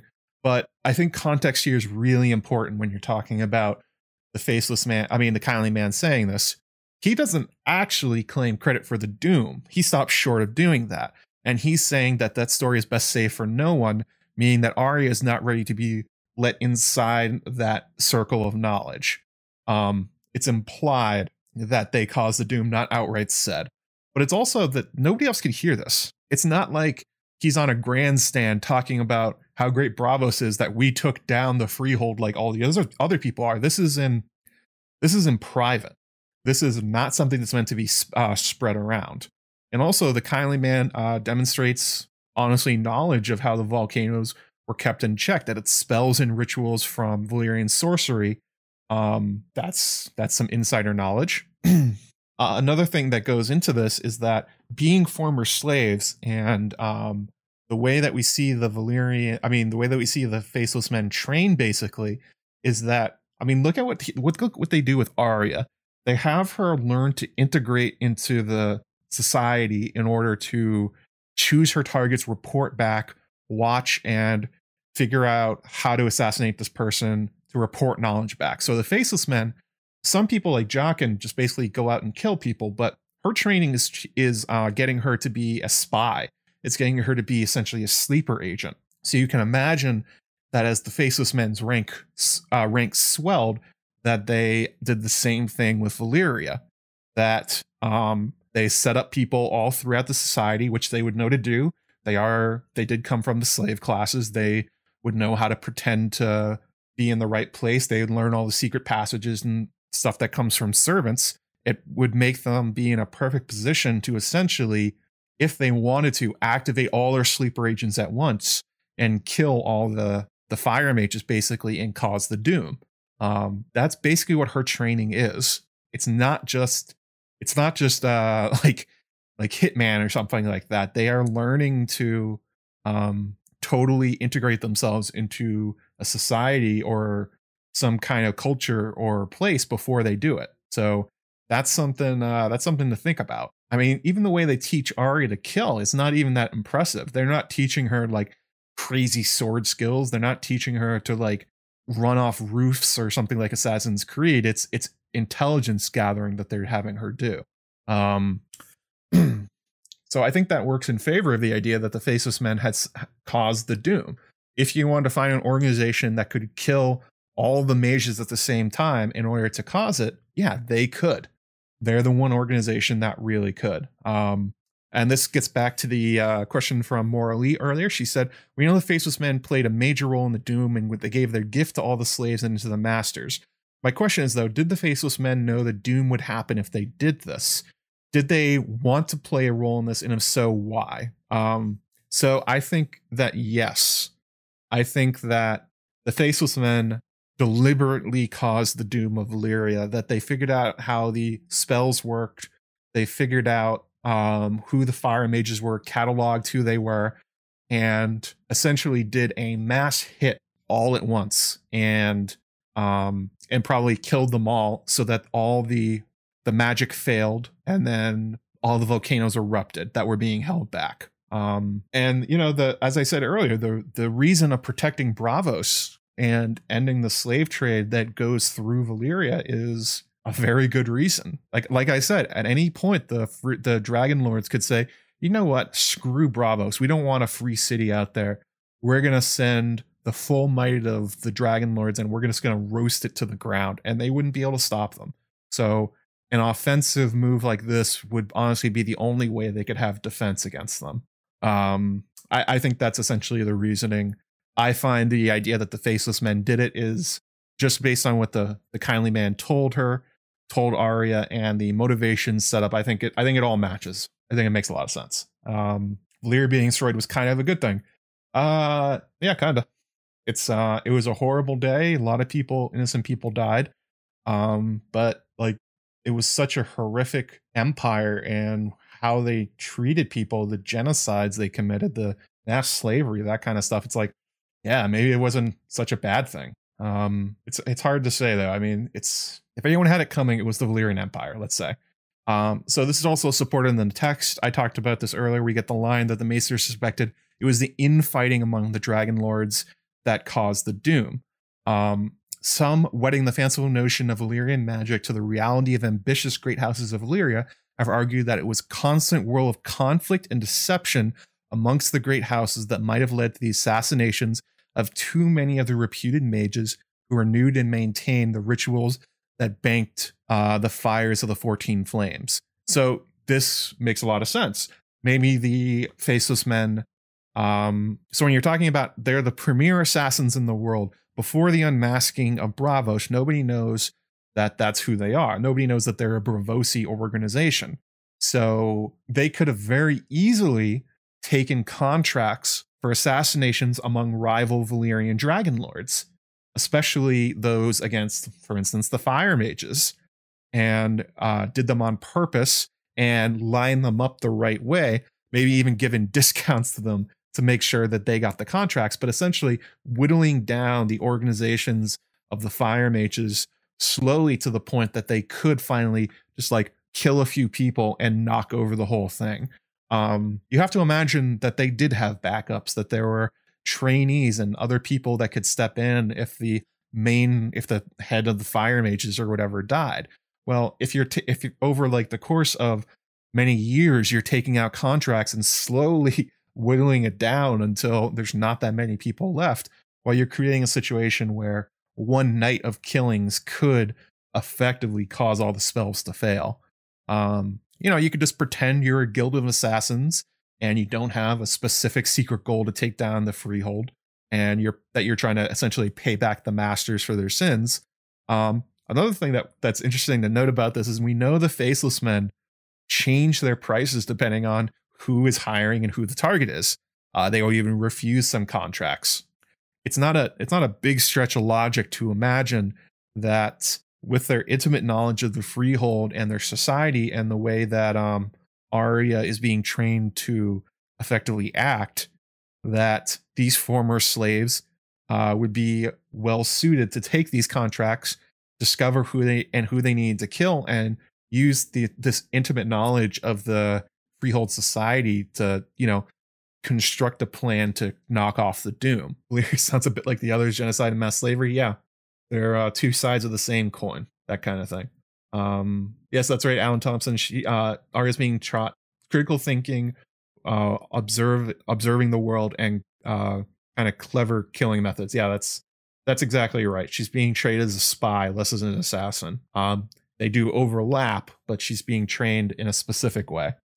Um, so it's it's it kind of gets to the point that like maybe some in some way the Valyrians destroy themselves by hiring the faceless men to take out their rivals, not realizing they are feeding into this long-running plan to destroy the um to destroy the freehold. Honestly, their rise to getting to that point may have involved taking out rival assassination groups within the freehold so that they were the only ones getting assassin contracts so that they could pick out who dies and when in order to manipulate it to this kind of situation. So then we get to the idea that the Doom was an inside job. uh, gotta love it. Actually, uh, Jess in the chat says, "What if a Targaryen paid them to destroy Valyria?" So get to that one right now. So some have speculated that maybe the house that paid the Faceless Men to take out the to take out the their rivals back in the Freehold after they left may have been the Targaryens themselves. Um, Guilty Undertaker, he left a uh, question in the Slack before we went live. Um, he said, What do you think the idea that the Doom was an inside job, more specifically, it was House Targaryens doing? was Aenar Targaryen simply fortunate enough to have a daughter with a gift for prophecy, which allowed him and his house to avoid perishing the Doom? Or did he make the Dreamer's prophecy happen? Uh, we don't know who specifically sold the Lannisters Brightroar, but the Targaryens being closest to Westeros would be a good bet. And if it was them, and they did hire the Faceless Men, raises questions about motive. Did they do it just to become the only dragon riders in the world, or is there another motive? Uh, so uh, we're gonna go ahead and, and get into all that, but that's kind of the yeah, the, the question is, did the Targaryens do it? So this goes back, we're gonna go ahead and grab that pin back out of the the gold of Casterly Rock, bringing about the end of the freehold.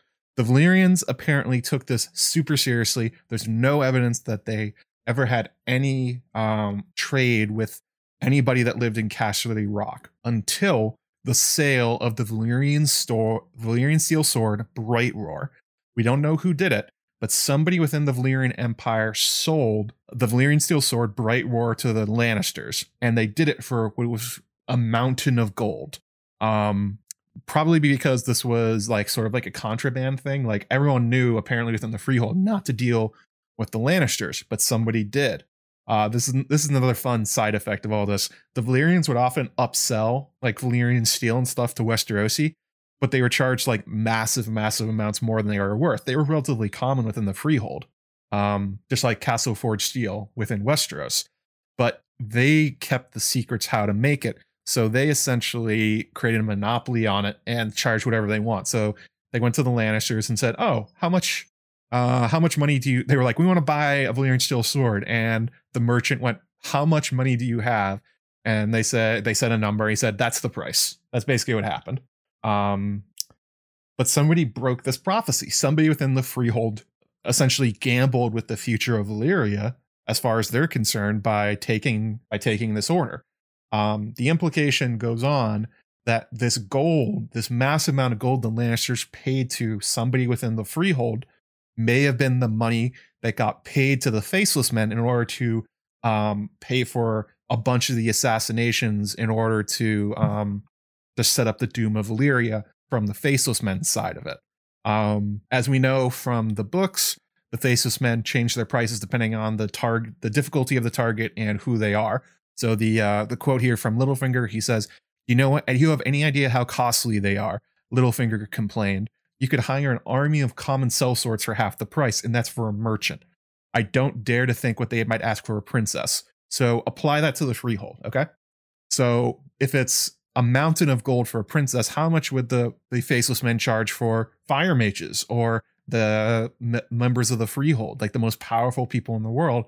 A mountain of gold, probably.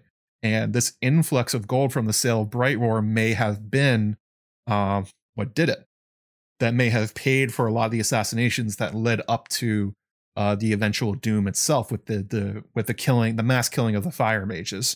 Uh, another thing that you could probably logically think this through. So why would somebody do this? Well, a house in distress, somebody within the freehold that needs a lot of money fast and has rivals that are they are worried about. Um, the Faceless Men also benefit from getting rid of Valyria once and for all. Yes, definitely. The the Faceless Men definitely had their own um their own agenda, but it would make sense if they were also taking out contracts at the same time to help that out to essentially drain money from the freehold pay for what they're doing that kind of stuff so it kind it works together um so yeah a house in distress that is so worried about their future that they would sell Brightroar. They would sell valyrian steel to the lannisters for a mountain of gold and it was worth taking that massive risk. So this is where we get back to the targaryens. Um, one thing that I, I talked about earlier and that we're bringing back now because this is this is very important to um, how you would justify the Targaryens being behind the possibly the sale Brightroar and then the hiring of the Faceless Men. What's under underestimated and not widely talked about is that the move to Dragonstone made the Targaryens the um made them enemies of the Freehold. But like, but why? Why would they be enemies of the Freehold? Well, the thing is, when they left the freehold, they did something that no one else did, that they didn't allow anywhere else in the world, that they didn't allow even Volantis, they didn't allow the most powerful members of their society to do. They took dragons out of Valyria. They took dragons and dragon eggs out of Valyria. Okay? Think back. Remember, nobody else can do this. The Targaryens leaving the freehold, took Balerion, two other dragons, and a bunch of dragon eggs with them. Um, and this gets back to the idea. Remember the story I told you earlier that there, for some reason, there were a lot of dragon lords that were flying to Blackwater Bay and um and meeting with the Targaryens. Well, sure, it could just be like normal social visits, but it perhaps get a little more sinister if you realize that the the freehold was very concerned about the fact that Aenar left with their dragons and that they're now in Westeros, they're outside of their power. This is a really serious problem with the Freehold. They, without fail, have refused throughout their entire history to let dragons and eggs outside of the lands of the long summer. It's it we see the same kind of thing with um Jaehaerys, Jaehaerys the First and his sister Rhaena. I talked about this in my video, uh, A Murder on Dragonstone, with why Jaehaerys may have tried to kill Rhaena the, one of the main reasons is that Rhaena had let the dragon eggs leave Dragonstone with Elissa Farman and be sold in the East. And one of his counselors is like, oh, it's not a big deal. They won't be able to hatch them. And Jaehaerys says, no, it's a massive deal. If they hatch the dragon eggs, if they get back to Volantis, the freehold is coming back and we're going to have to mount all out war on Essos. Well, apply that here. It's the same kind of thing. Imagine Aenar as a um, pulling an Elissa Farman. He removed the most powerful part of the freehold out of their control. So that could very well make them enemies of the freehold. And all these visitors that are coming to Blackwater Bay to talk to him are essentially saying, like, hey, like, it's cool you quit the freehold. Like, no, he's mad about that, but you have to give the eggs back. You can't you have to give Balerion back. You can't keep these here. They have to come back home. And Aenar essentially flipping the bird, just saying like, no, they're my dragons. Uh, this is my home now. I'm we're members of the freehold. We're allowed to have them. Can imagine that story probably didn't go over super well back in the freehold. And if they can't convince him to do it out of the goodness of his heart, if they can't buy him off, well, the next solution is wiping the Targaryens and Balerion off the face of the earth. So that could create the the stress needed, the uh the impetus, the motivation for why the Targaryens may be behind the doom of Valyria, but not like not necessarily. I don't think they probably went to if you believe this theory, I don't think the idea is that um like Aenar sold Brightroar, took the money, and then went to Faceless Men and said, You have to wipe out the freehold. He may have said more or less, um, if you want to imagine this out, the faceless he went to the faceless men and said, "Take out the people in the freehold that are demanding I return my dragons in order to keep his family safe." That kind of thing. And then the faceless men say, "Sure, buddy, we'll only take out them. They use the money coming they use these contracts along with the various other ones that they know are going around Valyria and organize all at once this mass killing of the fire mages. Oh, did we hit 200 likes? Oh, nice. Uh, I guess we'll do a shirt giveaway. Um, so huh, let's do it. Let's do a. How should we do this? We'll do a thing uh, in the comments again after the video, after the stream ends. Uh, guys, stick around to the end and leave a comment on this video saying um, something to do with the Doom of Valyria. Um, tell me in the comments of of this stream when it ends. We can't do it right now because you can't leave comments while it's live. After the video ends, type out a comment telling me um, who is your favorite dragon in A Song of Ice and Fire or in the history of it, um, and say leave a, a sh- uh, just say it's for the giveaway. We're gonna give away a uh, t-shirt to my Threadless shop. So yeah, that's what we'll do. After the video ends, after the stream ends, go to the comments, tell me your favorite dragon, and I'll pick somebody randomly that leaves the comment. I'll give you a free T-shirt from my Threadless shop. Um, yes, mutually assured destruction. Um, so if you want to believe the Targaryens did this, this is probably a good reason for why. The export of dragons outside Valyria is a massive, massive, massive problem for them that is reinforced in fire and blood through Jaehaerys. So the freehold the Targaryens days may have been numbered on Dragonstone. Give back Balerion and the dragon eggs, or you're done. Um, so if you want to, if you want to believe, I think the the basic level one, the basic idea of the faceless men did it for their own motives. I think that makes tons of sense. That's probably true. Um, the next level up is that it was an inside job, essentially, that the Valyrians paid each other off. I think that might be true. I don't think the the faceless men needed the motivation, basically but they may have taken them in order to slowly whittle down the numbers. But okay, that that's like that's that's a bit more tinfoil. The Targaryen thing is very tinfoil to me. I mean, it's hard to believe they would do it. Um, and there's no hit. You think it would be noted somewhere that they sold Brightroar for the like the mountain of gold, that kind of thing. Um, so, but that's the idea basically. That's that's what we got going on. so yeah, uh, there's a few other possibilities though. We'll go over those.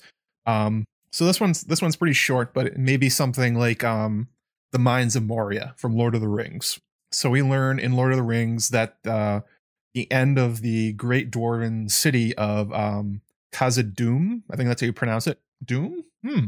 otherwise known as uh, the Mines of Moria, uh, was destroyed um, because they dug too deep and they awakened a Balrog known as Durin's Bane. Uh, so brief backstory and what this is. So we see the Mines of Moria in the uh, Fellowship of the Ring movie. It's in the first book, I believe. Uh, they go into there. All the dwarves are dead. They read the book. They read about what happened. And essentially, what happens is they awoke a fire demon known as a Balrog.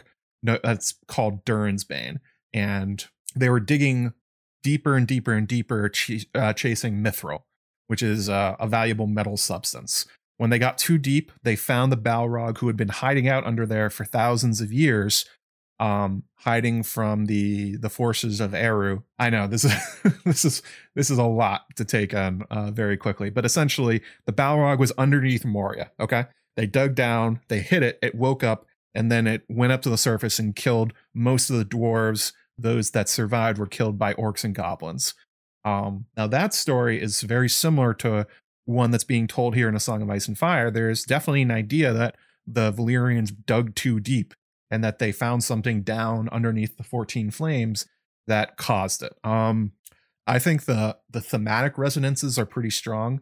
That I mean, George directly references this in the stories of um, directly references this in the story of uh, the Doom of Valyria. It's one of the suggestions that they went way too far down and they awoken something from the earth uh, maybe something like Durin's Bane. George's version of the Balrogs uh, woke up and destroyed the caused the doom of Valyria. Um, there's also the idea of the curse. The curse of the of the doom still holds sway, and that's more or less the same thing that's happening in the mines of Moria. The Balrog is still alive long after it happened, making sure nobody can come back and live there except for the orcs and goblins. Um, after Gandalf slays the Balrog, I believe they go back and they they colonize it again but you know this is a this is a never ending cycle it's a hard to hold place but i think this is more or less just inspiration basically that george took like the um the story of the minoans and atlantis and the destruction of Numenor and the destruction of the mines of Moria here, and he kind of put them all together and created the Doom. Not that um this is meant to be literally what happened. I don't think there's a Balrog underneath uh, Valyria. Although who knows? Maybe maybe there is. George is a crafty guy. Um, yeah, sure. Maybe maybe maybe R'hllor is a Balrog underneath the du- underneath Valyria, and he woke up and destroyed everything. Sure, I guess so. Um, but I I think it's largely a thematic. It's a reference sort of thing, not not literally true. But there's one last one. Okay, so there's one last possibility, and this is the most tinfoil, and that tinfoil is the children of the forest. Whoa. I know, right? Actually, I saw you guys talking about this while I was going through it earlier. Uh, this is the most tinfoily. This is um, one that's not super well supported, but it just it's kind of like a logical consequence of a few other things. Like um, when you're talking about the faceless men, the kindly man pretty heavily suggests that they cause the doom, and there's suggestions about you know the gold and the prophecy, and they literally say in the text, George says in the text of the world of ice and fire that part of it was that a bunch of assassins killed too many fire mages. But there's also perhaps uh, the children were behind it. So I talked about this in my Horn of Winter episode that the shattering of the arm of Dorn and the neck are also massive magical cataclysms that get blamed on the Green Seers. Um, the Hammer of Waters, as they're called. Nobody really knows what it is, but it sounds to me like volcanic eruptions or earthquakes, like the giants waking from Earth sort of thing. Um, so if you suggest that if they broke the arm of Dorn and broke the neck using magic that can cause earthquakes and maybe volcanic eruptions, isn't that what the doom is? Doesn't that seem like the same thing? Like, how far is it from one to the other? I don't think it's very far at all. Uh, I've also thought about like the idea of what happened in the neck, like the shattering, because we know that with the destruction of Valyria, it essentially turned from one large uh, landmass into a bunch of islands. Well, look at the Iron Islands; those look like they could have been a larger landmass around Iron Man Bay. Maybe that was a large volcano that exploded at some point far in the past. Um, curious, but essentially, so let's go back to like why this could even be possible. So, for one thing, the children are call themselves the singers of the earth. They are heavily, heavily um, referenced to have something to do with volcanism and earth magic. Uh, they use volcanic glass, otherwise known as obsidian, as their weapons. They live in these large underground tunnels that very well could be uh, what's called a lava tube. Um, if you're not super familiar with uh, geology, when a volcano um, dies, basically, and there's no more vol- um, there's no more lava coming up. It's it's it's it's gone dormant basically. The tubes or the tunnels or the um the caves that used to be where all this magma was sometimes can be solidified into tunnels basically. Tunnels you can walk through. I mean, not super common, but it seems like George has a pretty good bead on geology uh, about this kind of stuff. So, um, and we know they literally have magical powers. So possibly uh, volcanoes are also, you know, terrifying natural events. Like that, I think that's one thing that gets lost on the idea. If you just talk about the doom in terms of it being the faceless men doing it, it's um they may have unleashed the natural world, but it's the natural world that essentially slapped the shit out of Lyria. Uh, volcanoes and earthquakes and these kind of geologic um, horror shows are some of the lar- some of the most powerful and wide scale elements of our world that can fundamentally change everything. And we really are at the mercy of all of them. We just like, we basically live day to day hoping that today's not the day a volcano explodes or an earthquake explodes. Because I mean, we saw what happened with um, what's the what's a recent example? Uh, the tsunamis that hit Japan with the destruction of the Fukushima nuclear reactor. I mean, all these things we're just hoping they don't happen somewhere we care about. But other examples like Pompeii or the Minoans, um, Krakatoa, that kind of thing. These are civilization enders, and fingers crossed. So, would it be really that surprising if we're talking about a group of magical little forest elf things that supposedly have the power to break land bridges, sink the neck? Could they cause a volcano to explode? Yeah, maybe. I mean, why not? It's not the um, it's not that far off. They're basically the same thing. Earthquakes are the results of geologic activity, and so are volcanoes. So one goes to the other. Uh, they often volcanoes and earthquakes are signs of one another. Actually, somebody in the chat earlier said there have been a bunch of earthquakes recently at Yellowstone. It was making them nervous. It's like, yeah, well, earthquakes are usually the precursor or can be the precursor to volcanic eruptions. Um, yeah, Valyria got bitch slapped by nature. Yep.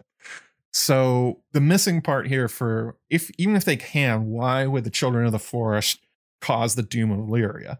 Um, so when we look at the time frame when it happened, the Valyrians are not necessarily threatening the children of the Weirwoods, but you could make the argument that the arrival of the Targaryens with their dragons on Dragonstone and the increasing amount of frequent visits. Remember, I was talking about the frequent visits to Blackwater Bay may have spooked the children in the Greenseers. They've been living pretty happy without any dragon lords on the um on the continent.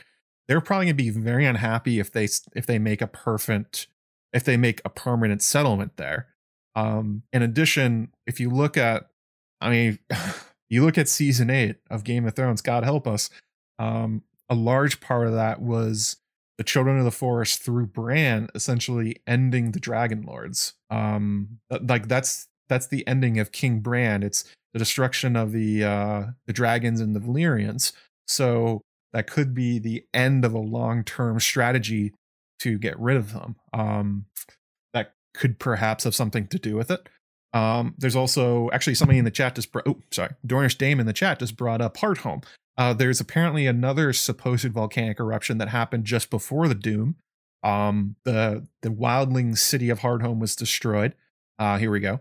Hardhome was once the only settlement approaching a town in the lands beyond the wall, sheltered on Storrold's Point and commanding a deep water harbor. But 600 years ago, it was burned and its people destroyed, though the watch cannot say for certain what happened. Some say that cannibals uh, from Skagos fell on them. Others say that slavers uh, from across the narrow sea were at fault. The strangest stories from a ship of the watch sent to investigate tell of hideous screams echoing down from the cliffs above Hardhome, where no living man or woman could be found. So fans have speculated that this may be a um, that this may be a volcanic eruption around Hardhome, as sort of the similar ideas. The way an entire town disappeared very quickly, um, everything destroyed, the people gone. That's kind of what happens when a volcano goes off um, near where people live. So uh, others have suggested that if this was a volcanic explosion, this is very tinfoil, by the way. This is put on your tinfoil crown for these. Uh, that it's maybe was a test for the doom that um they weren't sure if they could make a volcano explode, so they made one explode at Hardhome, and it was kind of like a nuclear test. Um, like the U.S. government did that for nuclear weapons. They tested them in the deserts of Nevada and at the Bikini Atoll. So maybe they weren't sure they could still do it, so they tried one out.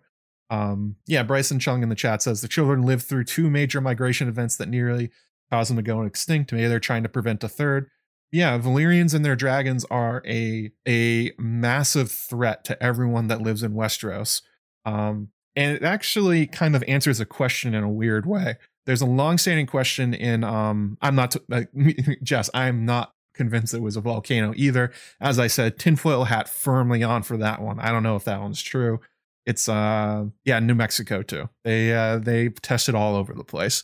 So there's a curiosity in the history of Westeros that many people have noted that why did the Valyrians not take over Westeros before? When you think about Aegon, Rhaenys, and Visenya, they it was just the three of them and their three dragons, and they basically conquered the whole place very, very, very quickly. So it shows that these petty kings in Westeros were nothing to the Valyrians. The full might of the empire could have washed over them many times over. Even like and this is like a fraction of the Targaryen power of what it used to be when they were in the freehold. So why did no one do it? Well, this could be a sign that there's been a long-standing war between the the green seers and their use of the Weirwoods that they've essentially been trying to keep the dragons and the Valyrians from coming to Westeros. We know that their tactics against the Andals and the First Men um, essentially involved using their psychic powers to give them bad dreams and to mess with their minds to make them essentially end up worshiping the weirwoods rather than chopping them down.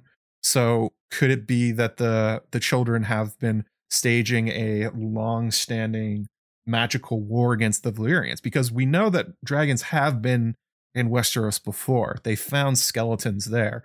So clearly anybody that's tried to make a dragon colony on Westeros has failed and died and left and not come back. So that could be uh, proof that the children have been essentially they essentially view the first men and the Andals as like annoyances, but their big enemy, the thing they really worry about, is dragon lords, which would make sense. They could burn down all their trees and all their forests and kill them relatively easily. Um, uh, could it be connected to the same magic in the wall that doesn't let dragons fly across it? That doesn't let you go north of the wall, but remember the the children used to be all throughout Westeros, top to bottom. They've been pushed beyond the wall, so there's no real reason for dragon lords not to conquer Westeros. I mean, it's got it's got open lands, it's got natural resources, it has people to be slaved.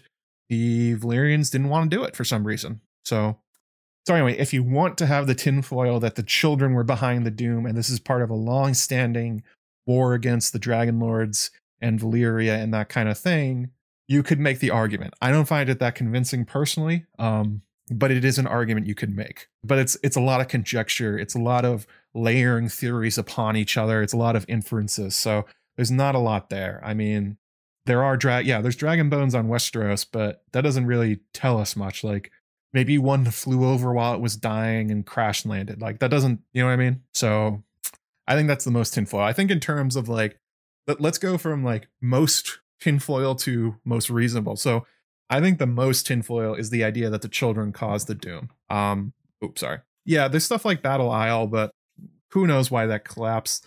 There's no. You could say it's the children, but again, this is this is a lot of speculation. This is a lot of uh, guesswork. So I don't really know. So in terms of like most re like okay, so least reasonable to mostly reasonable. Least reasonable is probably the idea of like Durin's Bane. Yeah, like the dwarves and mines of Moria thing. Uh that's suggested. I don't think it's probably true. Above that would be the um the idea that was like divine judgment in some way, like R'hllor, like smote the Valyrians. I don't think that one's what's happening either. Above that, the children of the forest, they're at least possibly have the powers to do it and they have motivations, but I, I don't know. We need to hear a lot more about like the children and interactions with Valyrians and the Dragon Lords to come to a conclusion that they are the reason they never came to Westeros. Um, above that, I would say the Targaryens caused the doom, but inadvertently. That uh, it was Aenar the Exile that he sold Brightroar in order to hire faceless men, who then took his money and used that to destroy Valyria. There's something there, but it's I, I don't really know. That's pretty tinfoily. Um, right above that is that the faceless men in general were taking money and contracts from the from the Valyrians in just like in court politics and using that in order to finance and set up Doom of Valyria. That seems pretty reasonable to me.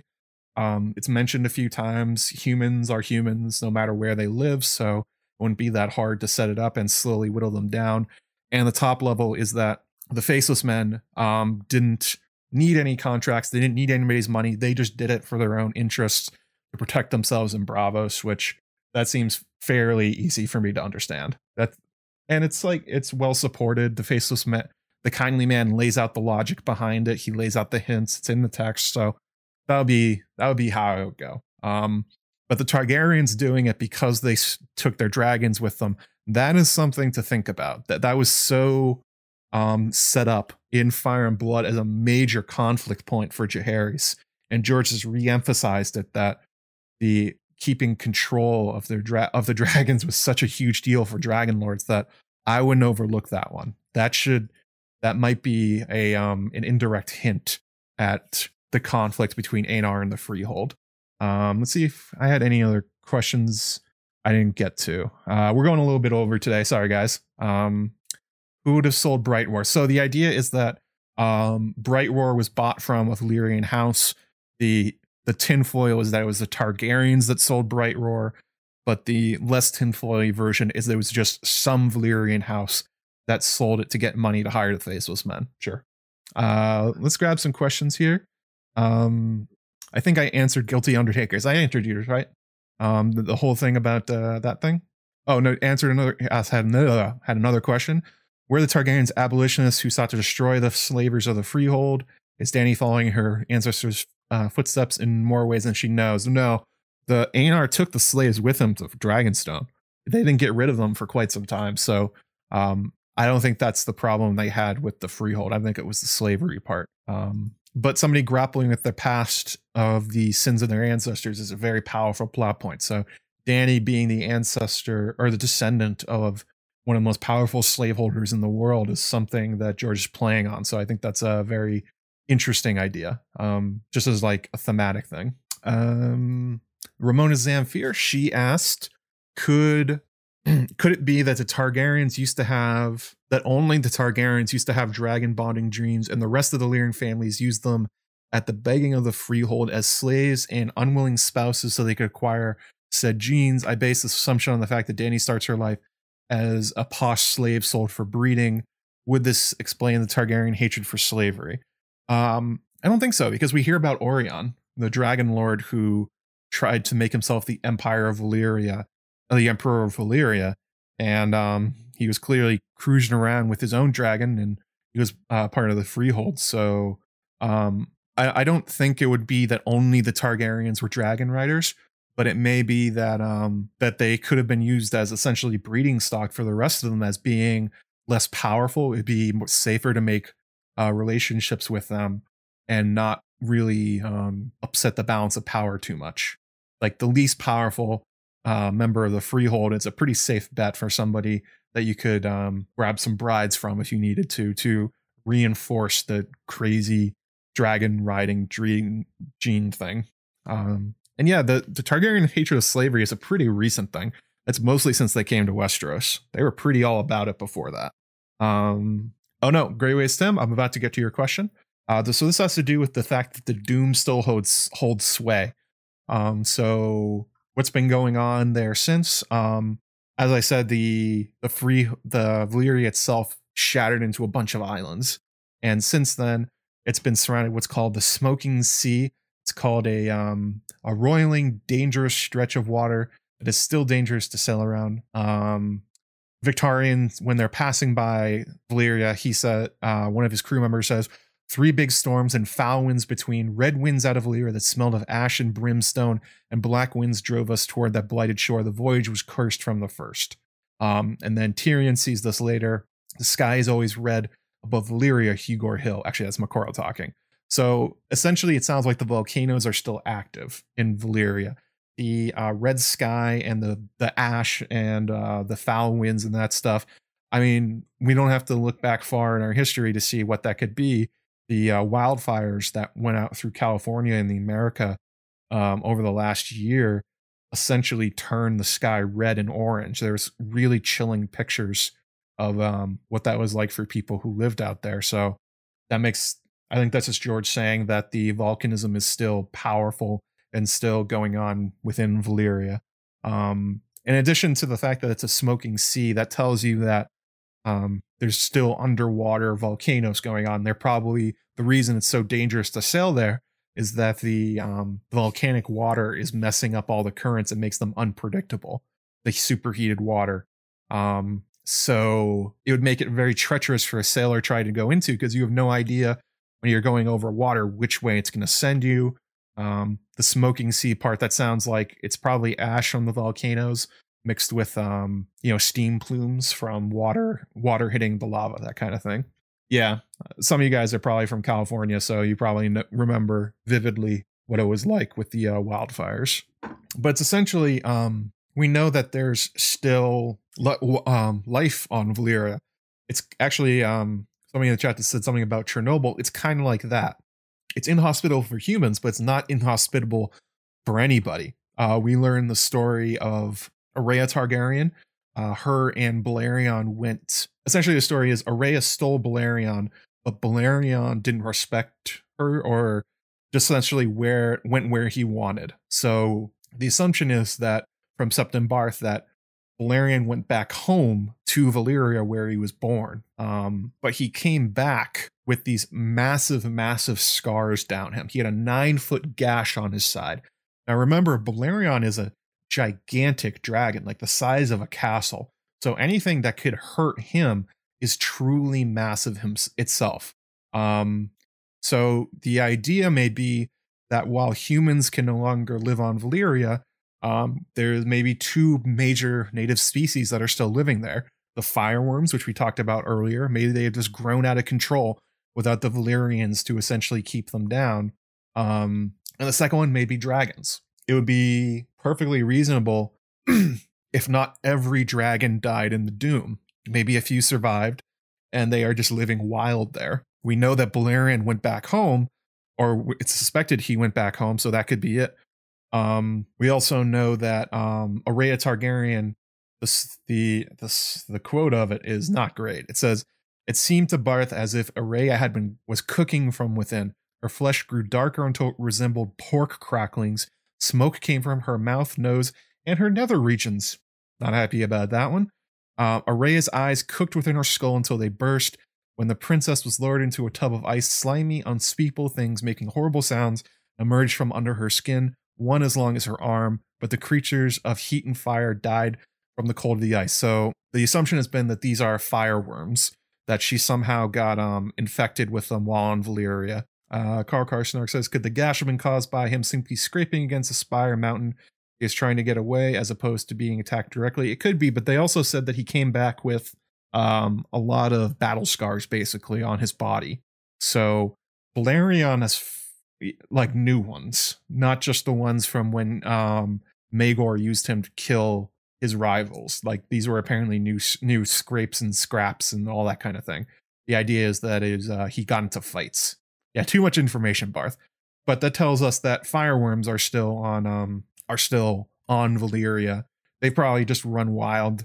Native dragons, maybe too, just out of control of humans at this point. Um, so Greyways Tim, he said, if Stonemen could speak, what tales of horror and madness would they tell us about what currently lives in old Valyria? Same goes for Euron's tongueless crew, since I highly doubt he went in them in there himself. So um I don't think Stonemen actually live on Valyria in the books. I think that's a show thing because they moved Tyrion's journey. He was originally supposed to go down the Rhoyne on the Shy Maid with young Griff and uh, the whole crew, but instead it got moved to him being with Jorah, and they sailed through Valyria, and that's where you got the Stone Men. I'm pretty sure the Stone Men don't live in Valyria. Um, but um, anything that's living there, it's probably just like it's probably like a horror show. I mean, maybe something like Jurassic Park, giant fireworms, giant dragons, wildlife grown out of control. Yeah, this yeah, that's that's what I thought. Stone Men Valyria was show only.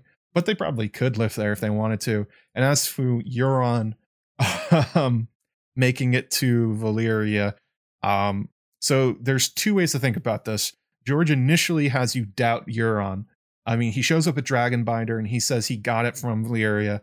And um, this is the quote afterwards where Rodrik the Reader essentially doubts him. He says, um, a smile played across Euron's blue lips. I am the storm, my lord, the first storm and the last. I have taken the silence on longer voyages than this, and ones far more hazardous. Have you forgotten? I have sailed the smoking sea and even and seen Valyria. Every man there knew that doom still ruled Valyria. The very sea there boiled in smoke, and the land was overrun with demons. Jurassic Park. Fantasy Jurassic Park. That's what it is. Uh, it was said that any sailor who so much as glimpsed the fiery mountains of Valyria rising above the waves would soon die, uh, die a dreadful death if the crow's eye had been there and returned. Have you? The reader asked so softly. Euron's blue smile vanished.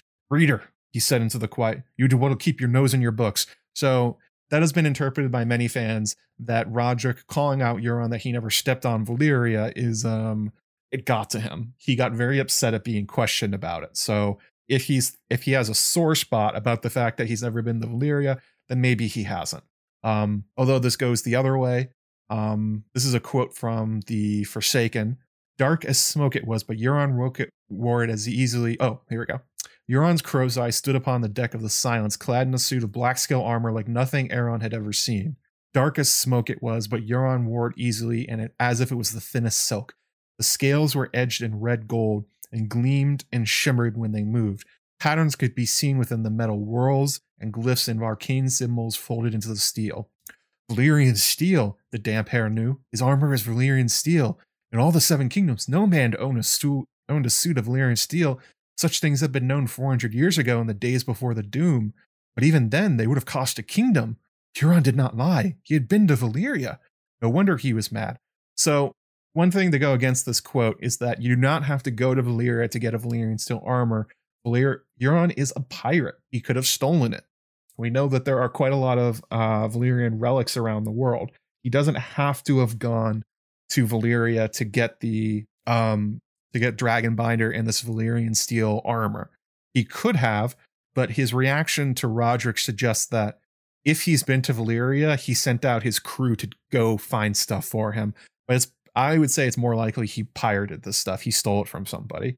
Um, I don't know where he's uh, Grey Waste I mean, the the storyline is the same. It's on the journey to Valyria in the show where Tyrion gets ambushed by the Stone Men, which happens in the books at uh, Chroyane at the Bridge of Dreams. So like, it's the exact same thing. It's just transposed somewhere else. Um, uh, question here from Eric F. He says, "What would it take to undo the lingering foulness in the area?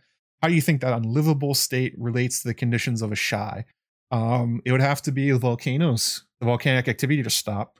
Um, but stopping volcanoes, I mean, that would, from the Valyrian example, that would take magic. Um, so unless somebody's got some uh, fire mages laying around that know how to do it, I don't think they're putting the um, the cap back on the bottle of Valyria. But the I really like the part of the question that how do you think that unlivable state relates to the conditions in Asshai? They seem identical. Um, to the north of Asshai, there's the River Ash, which is constantly choked with volcanic ash itself. Um, the connections between Asshai and Valyria seem relatively reasonable. So um, the idea that one civilization tried to take advantage of volcanic activity, basically, like we saw in Valyria, happens somewhere else and it blew up on them as well. I mean, that makes a ton of sense to me. Um, that the fate of Valyria is essentially the fate of Asshai, that they are more or less the same thing. Um, Mike Hall says, Where is it they have blacksmiths that can rework Valyrian steel? Uh, Qohor, yeah, King's Landing says Jess. Uh, they can't make it. They can they can reforge stuff that's already there, but you never know. There's there's families behind the Black Wall of Volantis. There's powerful um, Valyrian descendants out there. Some of them must have a Valyrian steel suit of armor. They just keep it in vaults and stuff like that. So Euron probably just stole it from somebody rich. Uh, that would be my guess.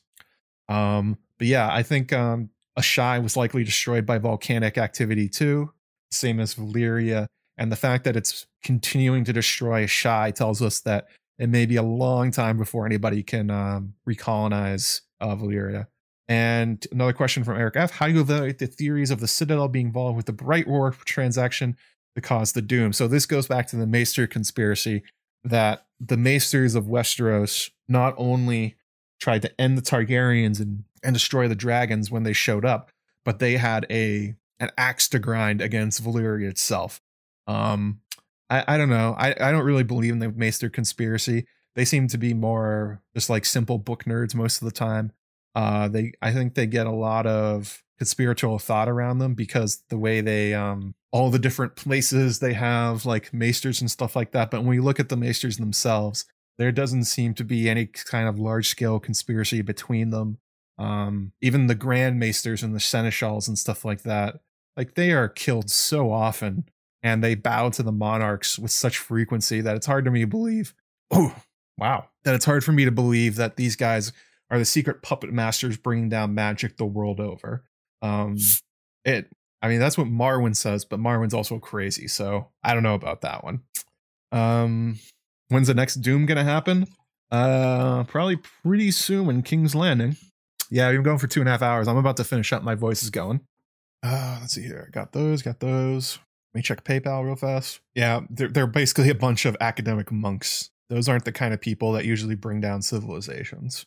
Um, probably the master assassins that have a bone to grind with Valyria. Um, is there anything else? Any any last questions you guys want to throw out there? Uh, anything I didn't get to? Uh, anything I missed while I was talking? Because I had a lot. I had a lot in my outline today. It's uh 15 pages. Yeesh! All hail the black goat. Oh my god. Well, Qohor is very big into blood sacrifice, so probably um, that's why they know how to reforge it. Will George ever finish his books? Um, seems like he's pretty close on the Winds of Winter. I don't know about A Dream of Spring, but I don't know his writing process.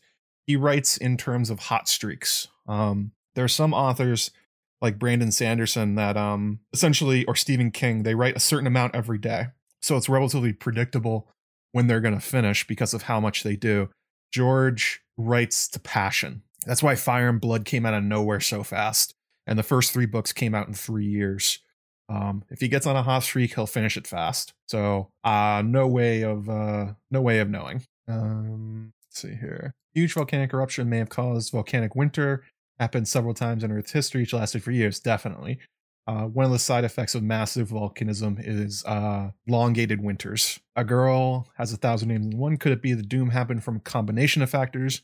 More than one of the theories you mentioned happened simultaneously? Sure, why not? Um, oh, uh, PayPal super chat from Amy Blackfire. Let me see what we got here.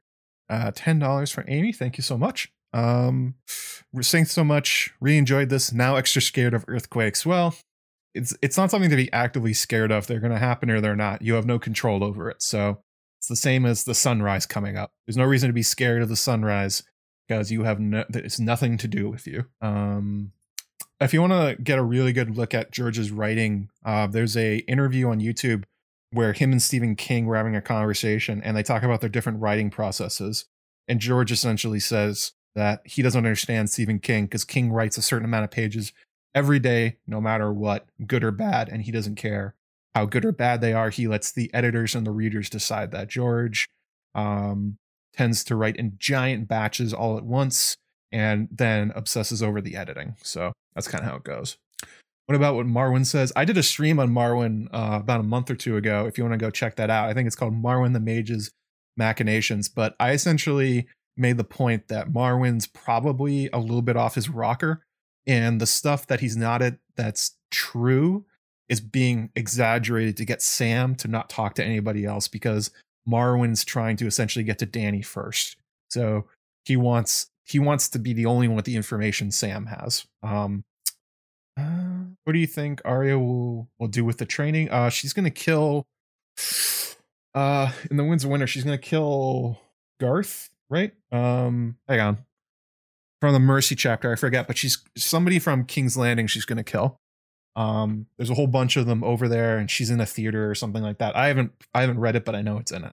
Um, Marwyn's Marwyn's a liar probably, but he's also very much exaggerating. Um, all right, so I think that's uh, probably about it for today. Before you leave the stream, remember you guys slammed that like button so hard. You slammed it so good. That sounded wrong um 238 likes so we're giving i'm going to be giving away a shirt at my threadless shop. So after i end the stream stick around and put in the comments who your favorite dragon is. Um and why? Tell me why. Um anyone throughout history um i'd be interested to hear. I'm guessing it's mostly going to be drogon but i know mallory will have some interesting ones and um there's a lot of really cool dragons out there. Dragons are cool but they're also terrifying. Raff the Sweetling, that's it. Um, so what we have coming up, I've got another video coming out um relatively soonish. Well, I don't know. I still have to film it. That's right. I'm filming something. It's not going to be me t- uh, just talking over um pictures on the screen. It's going to be this guy. So I'm filming stuff. Um if you're uh if you want to join my Patreon, patreon.com slash Joe Magician, five dollar level gets you access to um the patron Slack as well as the patron only episodes uh, including the one on Nightflyers and um, I mean not not not not Nightflyers, um, God, Meat House Man and um, Sandkings. And coming up, we're gonna be doing a chapter by chapter read through on Dying of the Light, George's 1977 story. Um, hang on a second. Uh, let me put a link in the chat if you want to pick it up to read along. Uh, there's an Audible link in the description, so you can get a free Audible subscription for a month to listen along. And I put this in my patron post. Um, if you want to buy it yourself, um, George put out a new one recently, so you can you can get it relatively cheap. Um, I think like fifteen bucks or something like that. I haven't read it before, so this is gonna be a voyage of discovery for both of us. Uh, May patron update. There we go. Okay, here's the link. Uh, if you want to pick up Dying of the Light yourself, and I think that's probably about it. I will see you guys next weekend. Um, if you're the first time, welcome. And I hope to See you again.